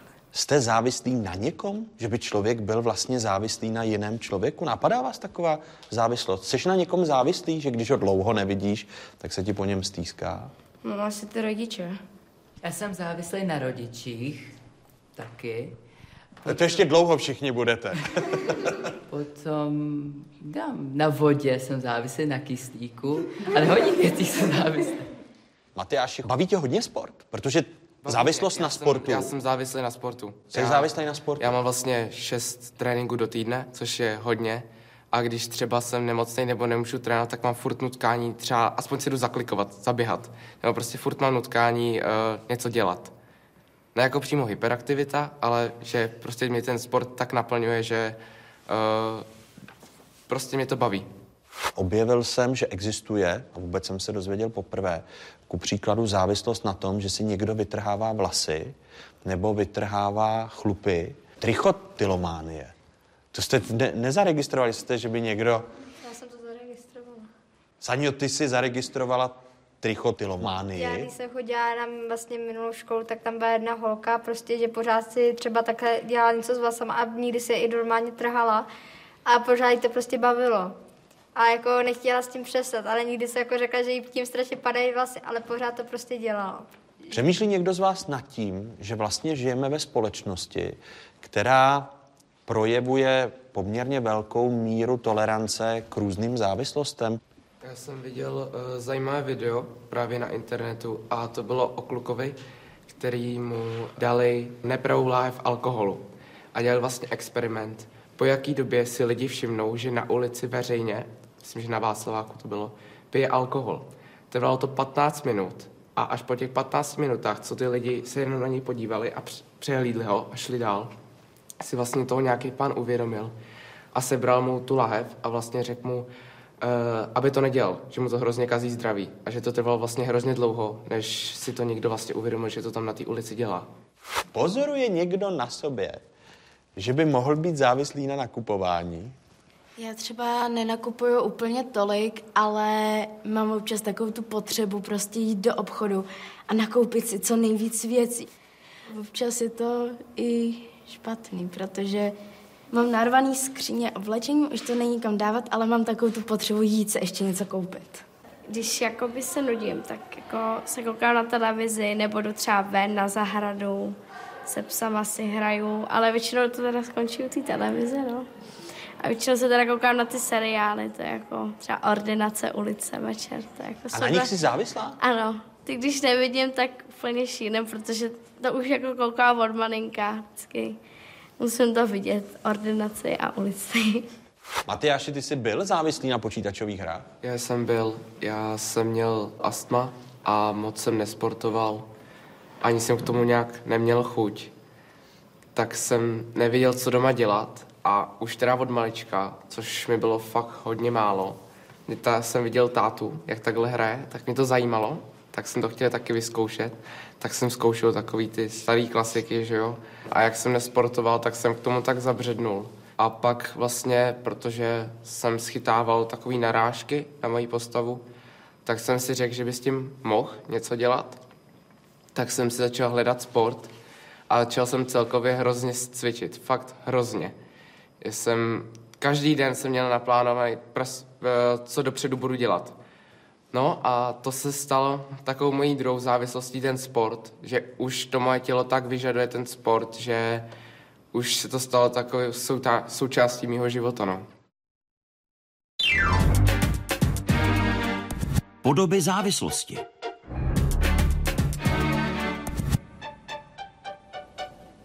A třetí kapitolu dnešního Fokusu otevírají adiktolog, klinický psycholog, profesor Michal Mijovský, který je přednostou kliniky adiktologie první lékařské fakulty Univerzity Karlovy a Všeobecné fakultní nemocnice v Praze. Hezký dobrý večer, pane profesore, vítejte. Dobrý večer.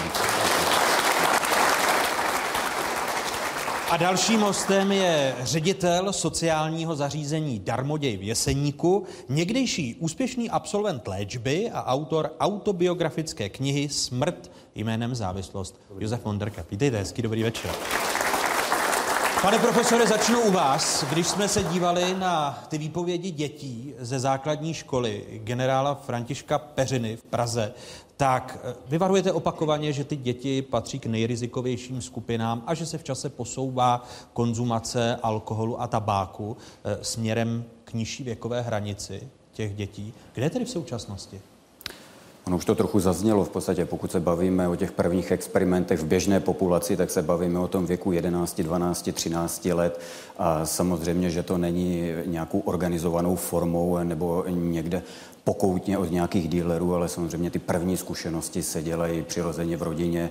Eh, Většina alkoholu, případně i ochutnání cigarety a podobně se velmi často děje spolu s rodiči a od rodičů. To znamená, v tomto směru se to tak dramaticky neproměňuje a s tím věkovým posunem je to taky tak trochu jakoby choulostivé. Ono se to samozřejmě dělo zejména v 90. letech a v minulé dekádě, ale na druhou stranu nám tam občas vypadávaly a vypadávají dodnes některé cílové skupiny, které jsou skutečně velmi nízké. Například celá 90. leta se předpokládalo, že těkavé látky jsou ničím, co patří do hluboké historie, že už se nás to netýká.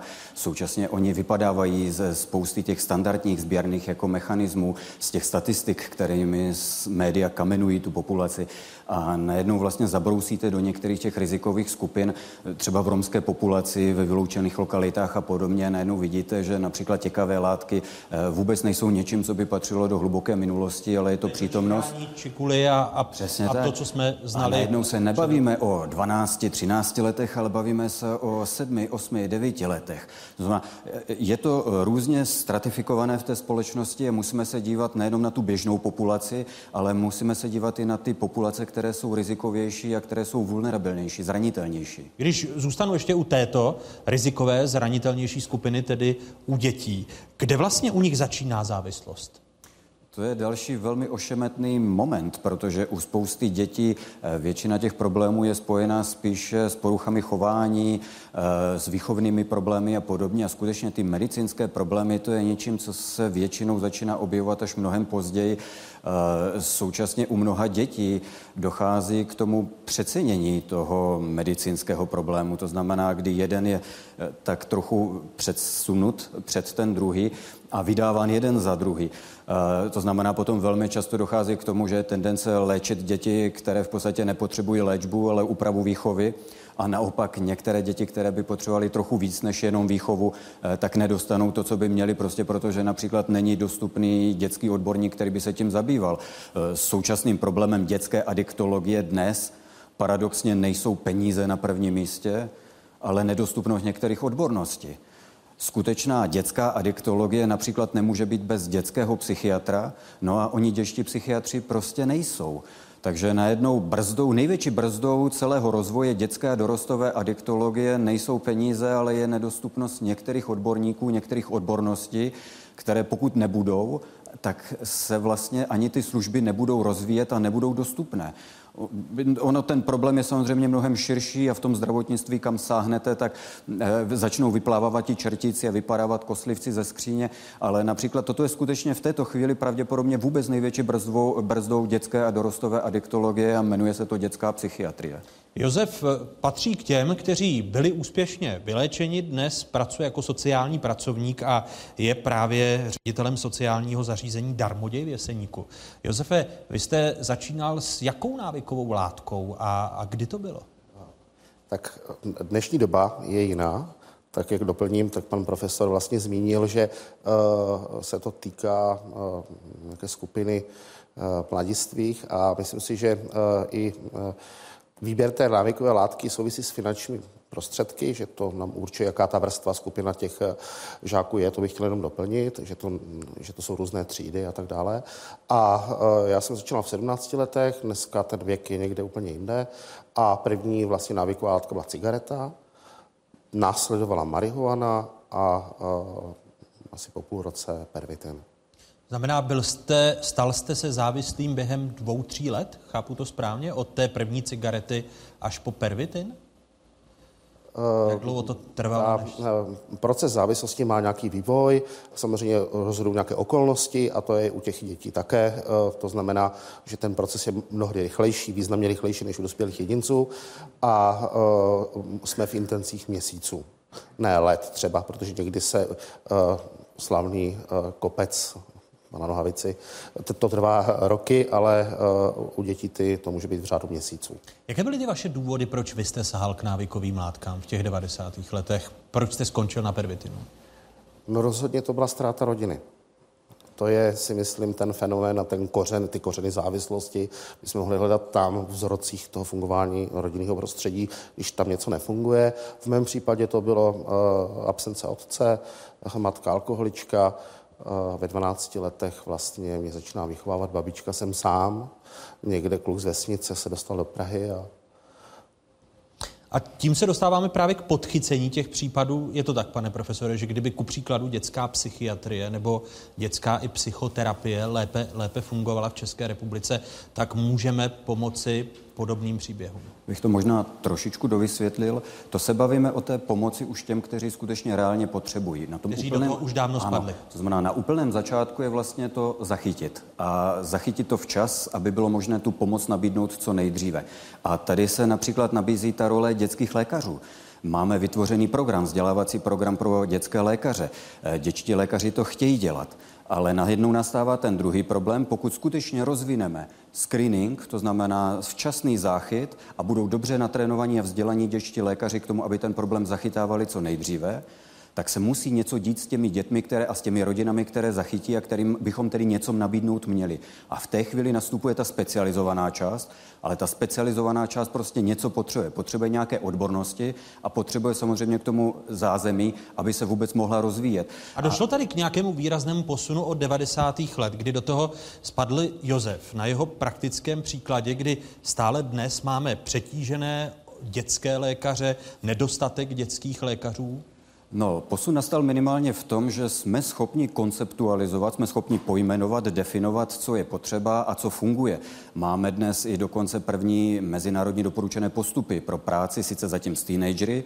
Z druhé strany se objevila metodika, jak pracovat a screenovat u těhotných žen a budoucích matek. Eh, to znamená, v tomto směru ta znalost základní zde je, ale nastupuje ten problém, jak to dostat do praxe a v té praxi vlastně po relativně dlouhé zkušenosti například dětského detoxifikačního centra, která, který je tady v Praze, tak musíme kriticky říct, že v podstatě to, co se nedaří a to, co je klíčovým problémem, je nedostupnost specializované ambulantní léčby. To znamená, eh, těch dětí, které budou potřebovat takto specializované lůžko a takto vysokou míru specializované péče, těch není tolik. A takovýchto detoxifikačních center se možná v České republice v budoucnu uživí maximálně jedno nebo dvě a víc jich ani možná nebude třeba. Ale to, co bude třeba, je síť specializovaných ambulancí. A zase my se nebavíme o žádných astronomických počtech a, velikých počtech ambulancí a odborníků. Bavíme se o tom, že dnes ten odhad se pohybuje někde mezi 16 a 20 specializovanými centry, které by Česká republika potřebovala a ke kterým v této chvíli máme dostupná čísla, abychom řekli, ano, není to něco, co si někdo vycucal z prstu, odpovídá tomu základní klinická zkušenost, odpovídá tomu analýza potřeb, která je provedená pro Českou republiku a můžeme zodpovědně říct, ano, nějakých 16-20 center by v České republice mělo minimálně na té krajské úrovni plus o něco více samozřejmě nadimenzováno Praha, Brno, Ostrava a podobně, mělo by to být dostupné. Ale máme tady první pilotní studie, máme tady první klinické zkušenosti s takto komplexními specializovanými provozy, máme tady návrh doporučených postupů.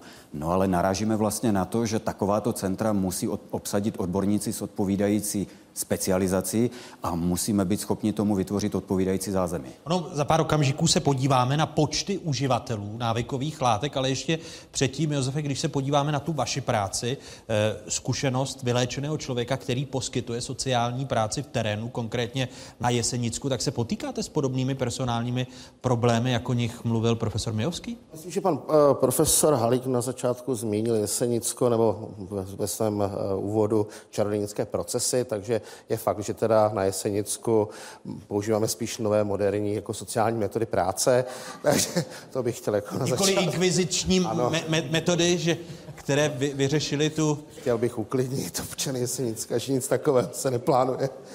Takže eh, je to samozřejmě problém. Eh, rozhodně eh, pracujeme vlastně přímo s těmi konkrétními lidmi, snažíme se motivovat k růstu a provzdělávat tu populaci tam. Takže není to tak, že by tam někdo chodil za prací a myslím si, pokud se tak jako zamyslím a jsem inteligent, inteligentně naladěný, kdo by chtěl se stěhovat na Jesenicko do sociálně vyloučené lokality se svojí rodinou a posílat děti jako do škol. Myslím si, že ty naši kolegové tam jsou docela hrdinové a e, že tam vůbec jako působí a žijou a že se snaží vlastně takhle pomáhat. V České republice denně kouří odhadem zhruba milion 800 tisíc lidí ve věku od 15 do 64 let. Lidí konzumujících denně alkohol je kolem 480 tisíc. Zatímco pět sklenic aspoň jednou týdně si dává více než 900 tisíc lidí. Okolo 200 tisíc obyvatel České republiky užívá nejméně jednou týdně konopí. Stejnou frekvenci jen v užívání kokainu má přibližně 7 tisíc lidí. Odhad injekčních uživatelů drog se pohybuje okolo počtu 50 tisíc lidí.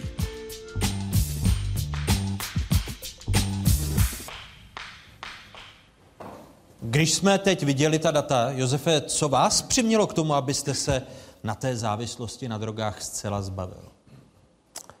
Tak v závislosti se asi nemůžeme zbavit úplně zcela. Můžeme se s tím vyrovnat, můžeme najít nějaké nové vyrovnávací mechanismy, jak si ten život užívat a nepreferovat nějakou přímo jako látku. A myslím si, že mě hodně pomohlo podpora okolí, léčebný systém a vytvoření nového partnerského vztahu, kdy vlastně dneska se nemusíme bavit úplně přímo, že všechno se musí léčit, tam musí být ambulance, mnohdy pomůže sociální změna a pomoc vlastně okolí a spousta lidí třeba si najde partnerský vztah a opravdu odabstinuje. Tak v mém případě to byly zdravotnické zařízení, ale pomohlo mi hodně partnerský vztah. To bylo pro vaši léčbu to nejdůležitější. No, ono také odborně si potřeba říci, že uh, jedna věc je závislost, to znamená nějaká uh, léčba, dlouhodobý, boduje se to a tak dále. A uh, taky můžou být etídy. Může být nějaký problémový problém v životě, což třeba asi v mém případě bylo, a byl to nějaký úsek života, 4-5 let, a uh, což se běžně stává po rozporu manželství a tak dále, že se něco takového objeví. Takže samozřejmě oproti uh, uživatelům, kteří užívají 30 let a, mé tříleté závislostní chování, uh, jaká ta závislost tam jako je, ta míra. Vy jste založil organizaci Darmoděj, která pomáhá těm lidem, kteří do toho tak říkajíc spadnou. Pomáhá se lépe, když člověk má tu vlastní zkušenost, protože ví, co prožívají? No, rozhodně si myslím, že je to daleko náročnější. Jinak odborně, profesně. A uh, myslím si, že je to o takové to odprostit se od toho, že já jsem ten zachránce. Protože přijdete do, do nějakého terapeutického procesu a, a teď se snažíte těm, uh, ten, těm lidem jakoby pomoct, jako že jste to prošel a tak dále. A oni tak jako vás poslouchají zarytě a teď tak jako kompenzujete tu vlastní potřebu být prospěšný. Jo?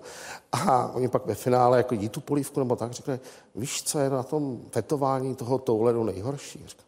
Proces změny a tak dále ty blbý keci kolem. Pane profesore, my jsme tady mluvili o jedné rizikové skupině, tedy o skupině, v níž byl svého času i, i Josef. A zapomínáme na některé jiné rizikové skupiny? Zapomínáme, protože ta společnost, to je vlastně takový všeobecný trend, ona je posedlá tím zdravím a mládím a dětma, tady těma všema věcma. A Vlastně jsou témata, která tak jako z té agendy, z toho mediálního diskurzu prostě vypadávají, prostě spadnou ze stolu. A mezi tato témata vlastně v našem oboru patří seniori. To je vlastně cílová skupina, která je dlouhodobě zanedbaná, málo se o ní hovoří. V našem oboru je to vlastně úplná popelka, protože my teď relativně složitou cestou a s relativně eh, velikými vynaloženími různých úsilí a projektů oživujeme vlastně to téma dětské adiktologie, protože to eh, v českém prostředí není až zase taková novinka. Ono například první dětská specializovaná ambulance v závislostech vznikla v roce 1956. Dokonce historicky vznikla v našem areálu. Ona sídla v Jungmaníku, což je jeden z domů vlastně součástí naší kliniky. A na to ale ta média slyší. To znamená, my když cokoliv pouštíme, co se cokoliv týká těch dětských závislostí, práce s dětmi, práce s těmi rodinami, tak prostě je to velmi vděčné téma a ta média na to slyší. A mě už to začíná vlastně trochu i frustrovat, protože si uvědomuji, že to zastínuje problém, který je ve společnosti mnohem větší. A, tím a to je problém, závislost seniorů? A tím je užívání návykových látek u seniorů. A to je najednou něco, co je prostě, wow, to taky existuje. No, ono to existuje a dokonce je to mnohem něco rozsáhlejšího a náročnějšího a těžšího to zreflektovat a začít něco s tím dělat. Protože... Eh, to je ten výskyt těch látkových závislostí u seniorů tak velký? Srovnává? Samozřejmě, že to spektrum je trochu jiné. Musíme se bavit primárně o lécích, kombinacích těch léků, množství léků, které mají předepsané a mnohé z těch léků nepotřebují a nebo je dostávají kvůli velmi zvláštním někdy indikacím. Ale musíme se bavit o tom, že spousta z nich to zapíjí. Eh, musíme se bavit o tom, jaká je ta situace mnohých těch seniorů. Dostáváme se znovu to, co tady dnes už tolikrát zaznělo. Něco je to o sociální situaci, něco je to o různých krizích, taky vývojových krizích. I seniori mají své vývojové krize.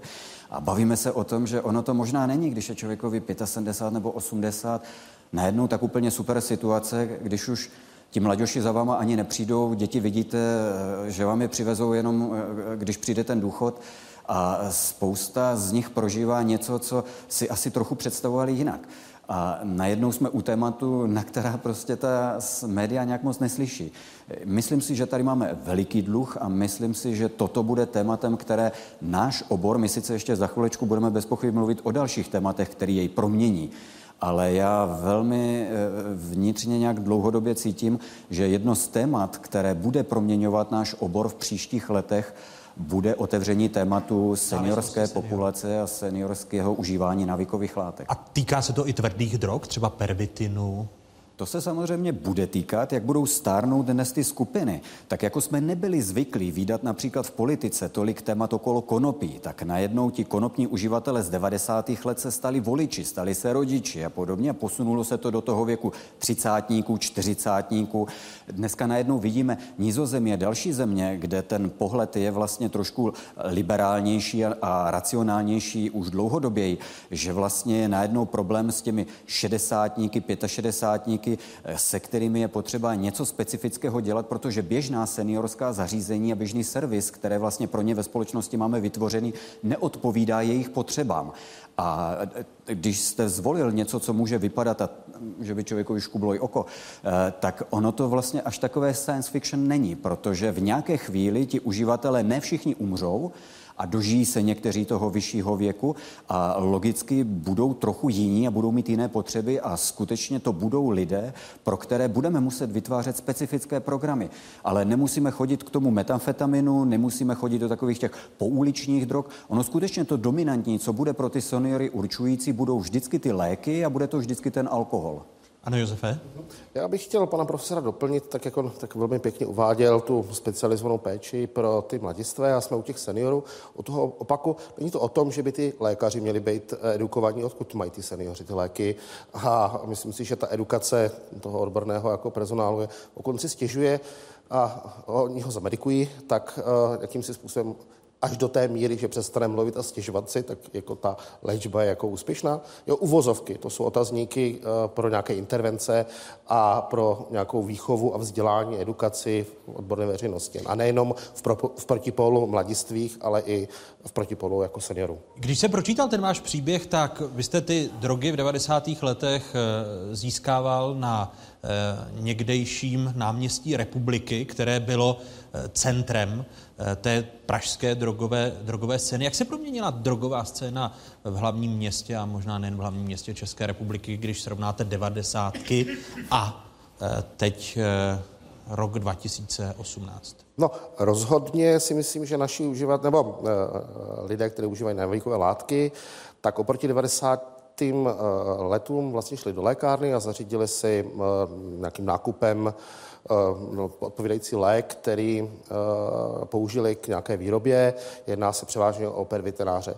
Eh, naší současné době je to tak, že vám léky jen tak jako neprodají, takže si myslím, že se objevila zahraniční turistika našich českých výrobců pervitinu, který si pro ty rádky jezdí do zahraničí.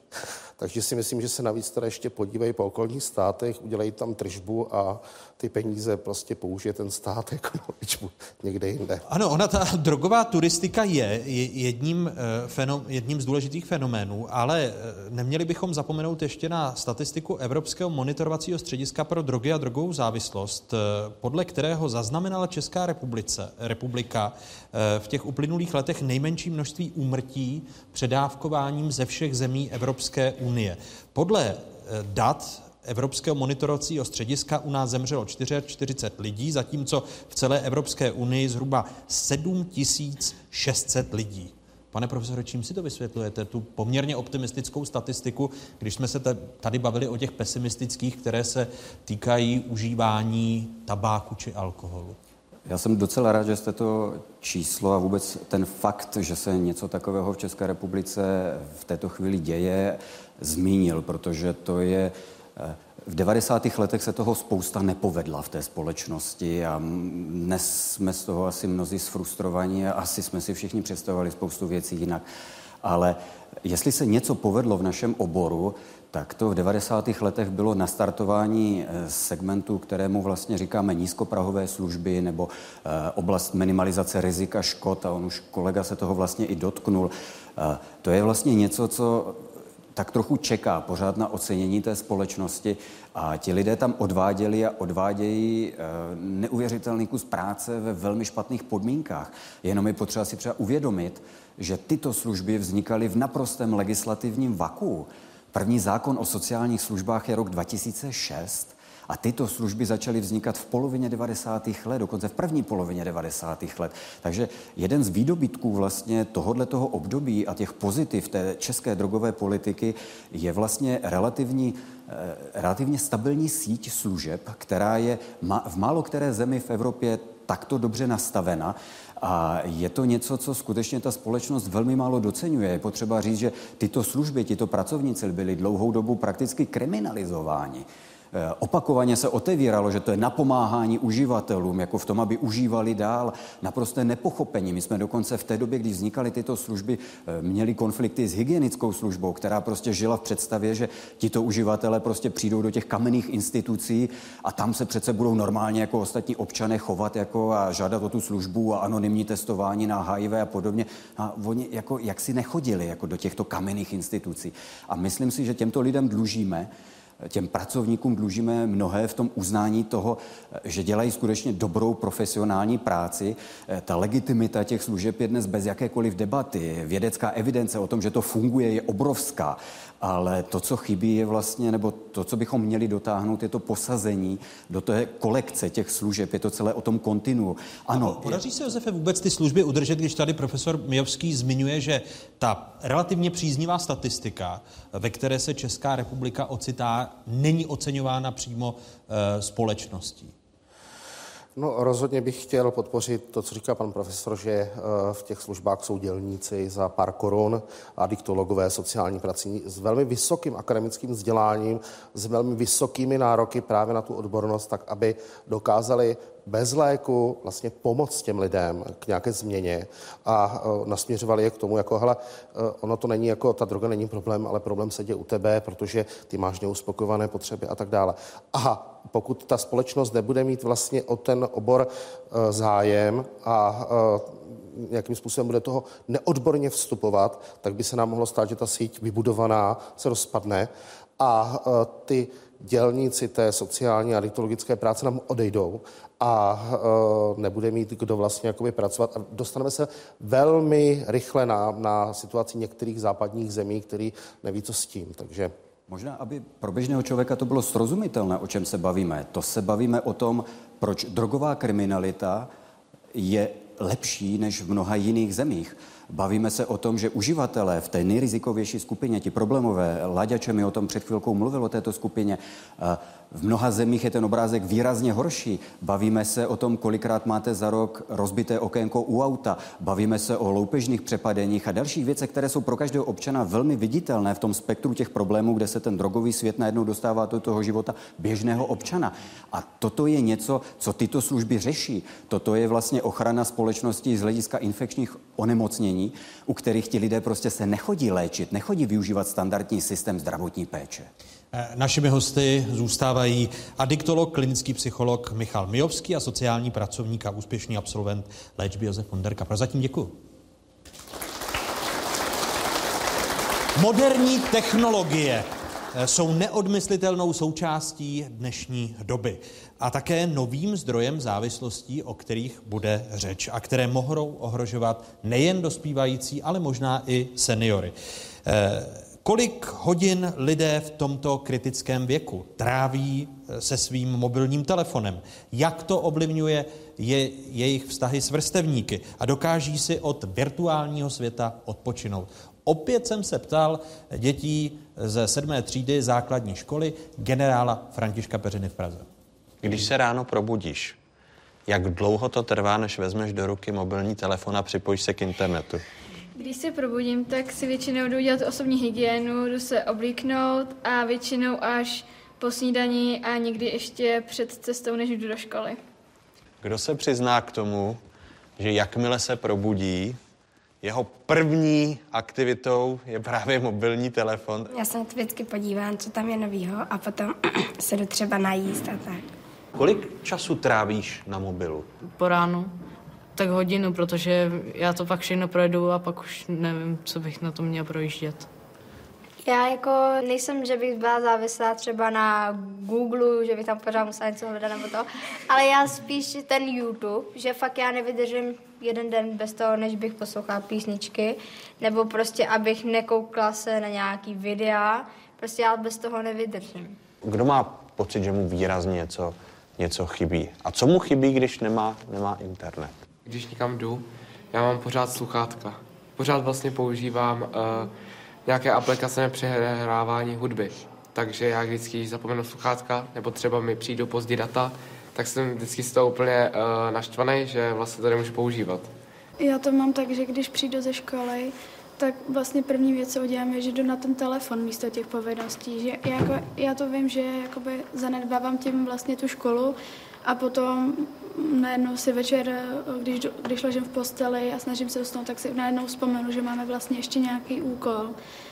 A to si myslím právě, že kvůli tomu telefonu. A stává se ti, Lucko, že by si zanedbávala nejen školu, ale vztah s kamarády? No, na internetu, na těch sociálních sítích si píšu taky s těma kamarádama a domlouváme se klidně, že půjdeme někdy ven, takže já si myslím, že takhle jako kamarádství to nějak neovlivňuje. Mě třeba štve u kamarádky, že třeba já jí napíšu, jestli nechce ven a ona třeba místo toho, aby mi napsala, že nechce, tak mi napíše, že třeba nemá čas a potom je na tom internetu, že jo, dál třeba. Že jako mi nenapíše, že si jí prostě nechce a tak že řekne, že nemůže že se to jako vymluví. Moje rodiče vlastně, tak oni to pozorují, pozorovali hodně a vlastně... Jsi pod dohledem rodičů, co se týče tak. internetu. Oni, oni mě, mám vlastně takový program v telefonu, kde mám určený počet hodin, na který, který na tom telefonu můžu strávit.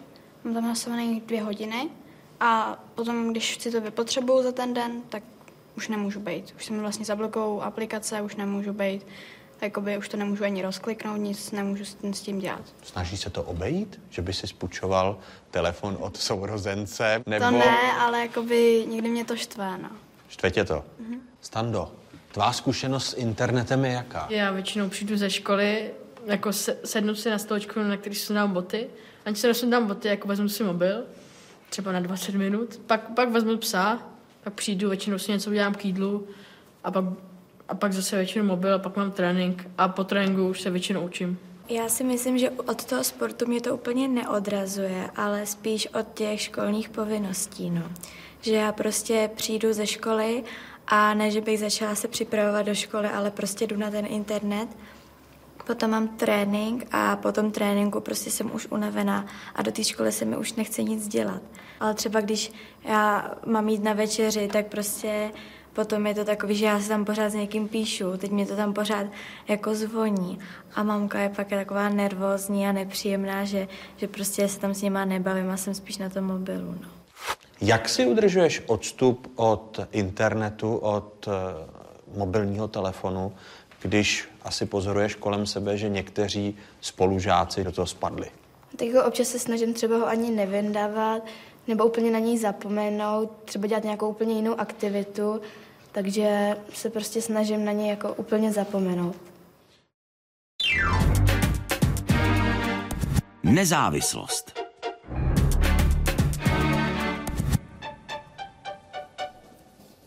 A šestnice hostů dnešního Fokusu v závěrečné kapitole. Začnu paní doktorky Kosové. Nakolik ty moderní technologie, jak o tom eh, mluvili sedmáci ze základní školy generála Františka Peřiny v Praze, tak eh, bude to generace, která z těch látkových eh, závislostí je vržena do těch nelátkových, tedy závislostí na nejmodernějších technologiích? Tu vám nepovím. Úplně eh, mi není jasný, kam ten vývoj eh, eh, půjde.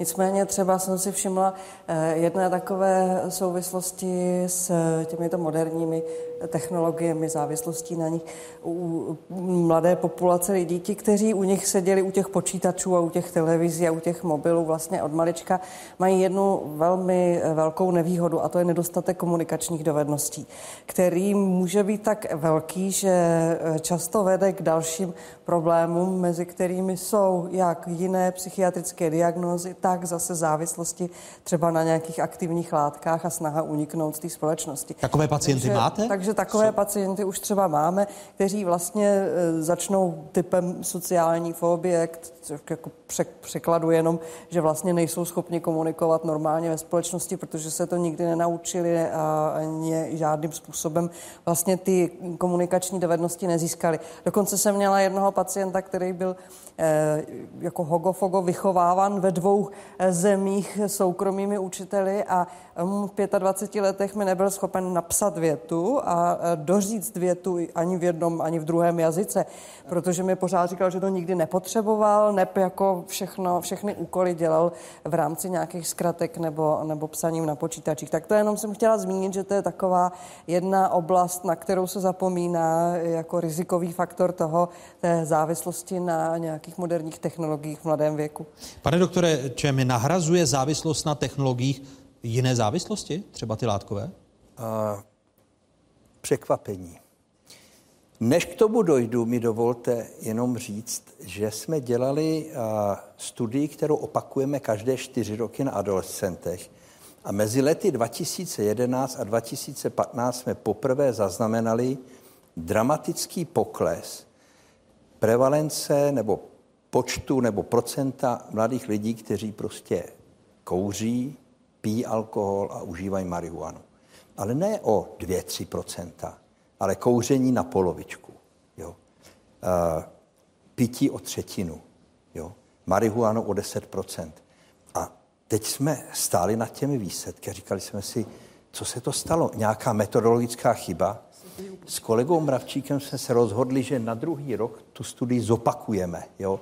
Zase na několika tisíci náhodně vybraných dětí ze škol a výsledky byly stejný. Stejná metoda, ale jiný školy, jiný děti po roce, jo, výsledek stejný. Tak jsme uh, s jedním nadaným kolegou se pustili do mediační analýzy, takový statistický aplikace, kdy jsme sledovali, který faktory vysvětlují tenhle ten pokles. A ukázalo se, že jeden z těch mediačních faktorů, který se prokázal jako statisticky významný, bylo právě to užívání moderních technologií, čili ten čas, který ty mladí lidi tráví na internetu, na Facebooku, prostě v tomhle tom virtuálním prostoru. To znamená, je to velmi zajímavá záležitost. Samozřejmě moje generace nebo já k životu už třeba ten Facebook tolik nepotřebuju. Ale to, co vidíme, je, že prostě ti 13, 14, 15, 19 letí, oni v tom žijí. Prostě to je jejich virtuální svět. Nevím, jestli uh, skutečně dojde k nějaký substituci mezi těmito dvěmi, ale zatím to vypadá tak, že jediný vysvětlení tohoto poklesu, který jsme po dlouhé době sledování zaznamenali, je tento, protože cena alkoholu se dramaticky nezvýšila, žádný dramatický preventivní akce se nekonaly, nějaký výrazný zákaz taky, tak co by to mohlo být? Bude to znamenat i pro adiktologii zásadní proměnu vašeho oboru, pane profesore Mijovský? Domnívám se, že ano. S ohledem například na rozvoj dětské a dorostové adiktologie je to patrné již dnes, to znamená to procento rodin a dětí či dospívající, kteří přicházejí s tímto typem problému jako s dominantním problémem, je patrný už dnes a v podstatě činí prakticky třetinu klientely. To znamená, to Na je vaší něco, klinice? Ano, to je něco, co v podstatě neodpovídá dospělé klientele v takovémto množství. To znamená, tento trend, ten posun je patrný již dnes.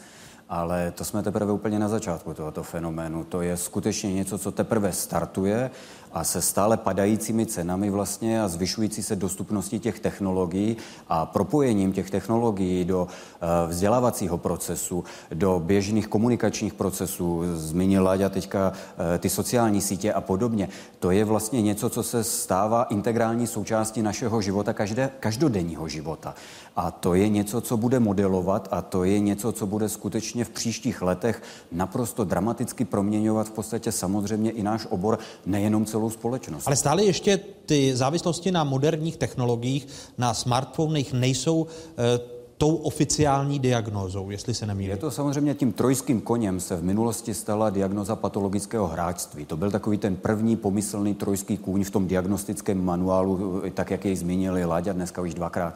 Ale to, co se vlastně odehrává teď, je velmi bouřlivá diskuze o tom, jak bude vypadat proměna těchto diagnóz. Něco se podařilo prosadit vlastně zastáncům tady tohoto trendu do toho diagnostického manuálu už v těchto aktualizovaných verzích. Vy ale... patříte k těm zastáncům a propo? Já se přiznám, že na začátku jsem byl veliký zastánce a pak jsem se toho začal tak trochu lekat, protože eh, s těmi diagnozami a s tou diskuzí těch opravdu seriózních klinických projevů a problémů se začaly objevovat i věci, eh, které mě děsí z hlediska zneužívání toho pojmu závislosti, nadužívání pojmu závislosti, eroze pojmu závislosti. Jsem závislý na tom, na onom, na sexu, na nakupování, na tom, na on.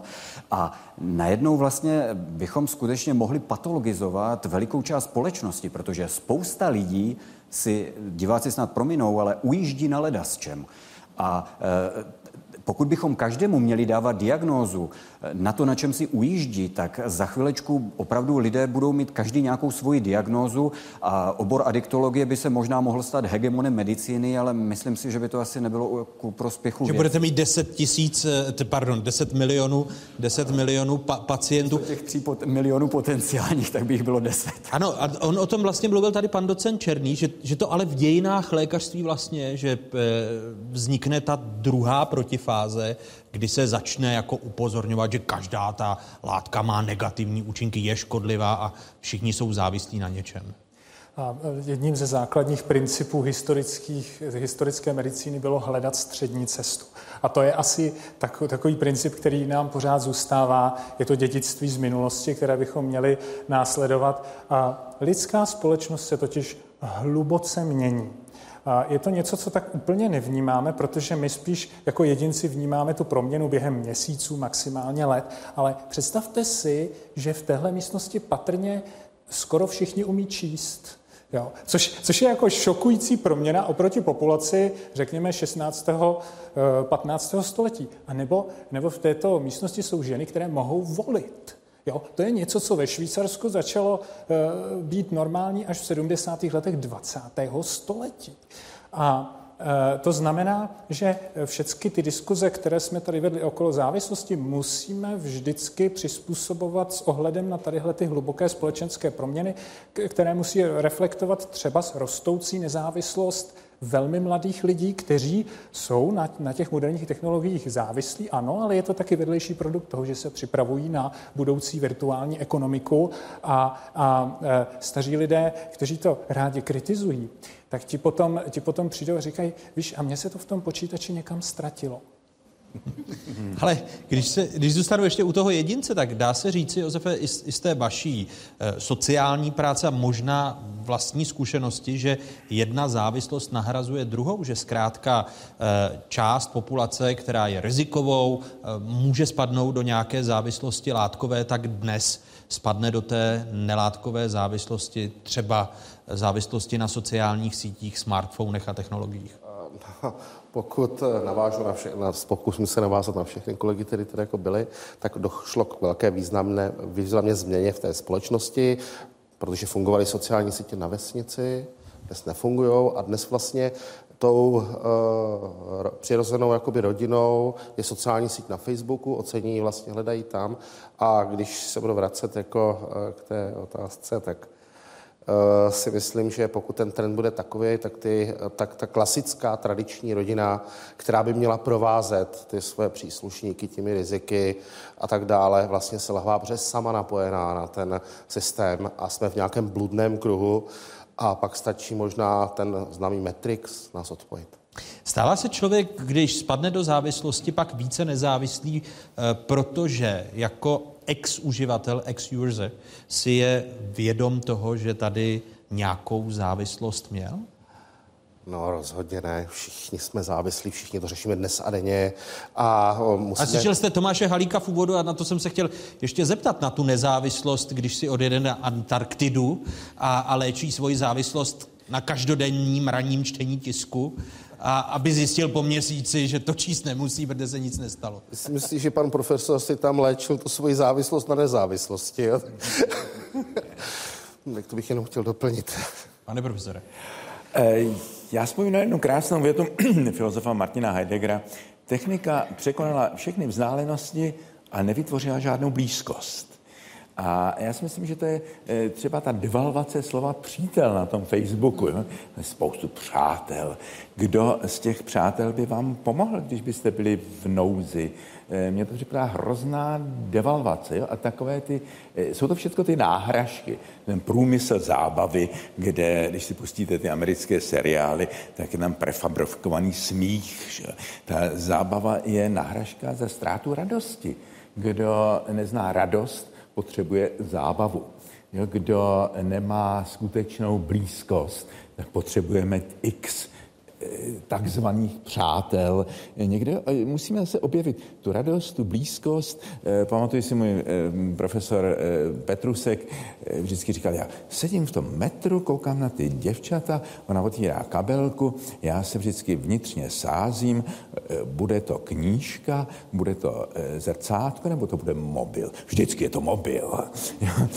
Takže já myslím, že eh, jedním takovým dobrým perspektivním zaměstnáním budoucnosti bude dietetický poradce v oblasti informací který vám řekne, eh, na co se můžete vykašlat, eh, který vám řekne, na co se nedívej, ztrácíš čas. A samozřejmě dneska ještě to má ten psychologický a politický dopad, že ti naši přátelé z východu, kteří jsou to jednou z těch nejprochlastanějších zemí, tak nám tady posílají ty poplašné zprávy a spoustu lidí prostě tomu věří, protože e, není tam to kritické myšlení. Je? Ale ono netýká, nesíká se to, že vstupuje do vaší řeči přece jenom těch eh, závislostí možná na sociálních sítí, podléhání těm falešným zprávám, ale i těch závislostí látkových. Když jsme se bavili o tom, co společnost toleruje, jestli vytváří nějaké podmínky pro to, abychom do toho nespadli. Eh, to znamená, dochází tady k nějakému posunu, že ta společnost eh, dělá maximum pro to, abychom byli co nejvíce v dobrém slova smyslu nezávislými jedinci a nebyli závislí na něčem, kdy pak spadneme do toho patologického já jsem asi přehnaně kri- kritická, ale já si myslím, že ne.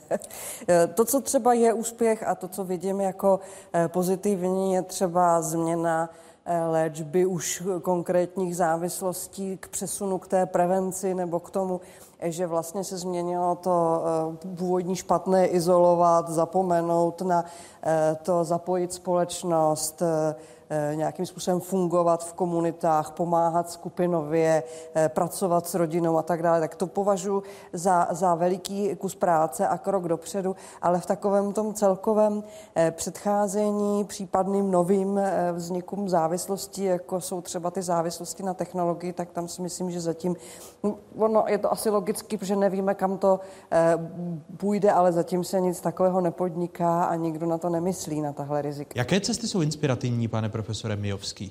Napadá-li vás nějaká země či nějaká inspirace? Pokud se bavíme o léčbě a o nových trendech v té léčbě, já myslím, že to, co jste teď řekla, je to podstatné. To, co vlastně v té léčbě funguje, je vlastně revitalizace těch základních schopností postarat se o sebe a obnovit svoje vztahy. A to je možná i velmi takové zajímavé z toho pohledu, že to, co všechno dnes víme o těch závislostech, eh, to, že víme, že to je současně onemocnění mozku, to, co víme, že to taky dědíme a podobně, tak někde na konci nám paradoxně tolik nepomáhá a nenahrazuje ten fakt, že to je o obnově seberegulačních dovedností, o obnově našich vztahů A já někdy mám až výčitku, protože někdy vlastně v té léčbě potom produkujeme lidi, kteří při návratu do té společnosti narážejí na to, že to zázemí okolo nich se tak neúplně zdravě vždycky chová a vlastně začínají narážet na to, že to, co je vybavujeme, to, co v nich se snažíme posilovat, tak je najednou něčím, co z nich najednou občas mám skoro až pocit, že dělá exoty někdy. Jinými slovy chcete říct, že, že se může stát, že litují toho, že jsou vyléčení, protože jsou v nemocné společnosti. Nemyslím, že by oni toho litovali, ale myslím, že někdy je překvapené jejich okolí. Tomáš Halík. E, když se říká společnost se má postarat, kdo je to společnost? To jsme my, že? E, já mám dojem, že samozřejmě e, i lidi, kteří mají nějakou zvláštní roli ve společnosti, že stojí v čele, jsou učitelé, jsou rodiče taky, tak ty mají to větší odpovědnost. Já jsem slyšel o nějakém království kdysi, kde byl takový panovník, který měl tak rád ten alkohol, že téměř pozvracel korunovační klenoty. A to, to je dávno, že pryč někde daleko to království. Ale e, jsou to potom příklady, že jo, které samozřejmě nějakým způsobem táhnou a ukazují, kde jsou ty normy a, a, a co je tolerovat. Se omlouvám, jestli nejste jako teolog příliš velký skeptik, protože to jsou příklady, které nám ukazují, jak nepít. E, takže musíte se na to dívat e, z toho lepšího konce, Tomáši Halíku. Asi... A tím jsem, tím jsem, tím jsem uzavřel dnešní fokus na téma závislost. Eh, děkuji mým hostům, kterými byli. Eh, a vysílali jsme tady z Klecan, z Národního ústavu duševního zdraví v Klecanech, eh, psychiatrička z tohoto ústavu Jiřina Kosová. Děkuji a někdy příště nashledanou. Děkuji Tomáši Halíkovi. Eh, který je filozofem, teologem a sociologem Univerzity Karlovy, historikovi medicíny Karlu Černému, eh, dále psychologovi Ladislavu Čémimu, adiktologovi a klinickému psychologovi Michalu Mijovskému a sociálnímu pracovníkovi a terapeutovi eh, Josefu Vondrkovi. Děkuji vám, že jste přijali naše pozvání. Děkuji ústavu Národnímu ústavu duševního zdraví tady v Klecanech, že jsme mohli být dnes večer tady v těchto krásných prostorách a děkuji publiku, kterým dnes byli studentky a studenti Vyšší odborné školy pedagogické a střední pedagogické školy v Litomyšli, studenti a pedagogové gymnázia Františka Palackého v Neratovicích a zaměstnanci Domovského Národního ústavu duševního zdraví. Děkuji vám všem a někdy příště nashledanou. Nezapomeňte, že Fokus je každý měsíc i na sociálních sítích a internetových stránkách. Hezký večer a hezkou dobrou noc. Děkuji.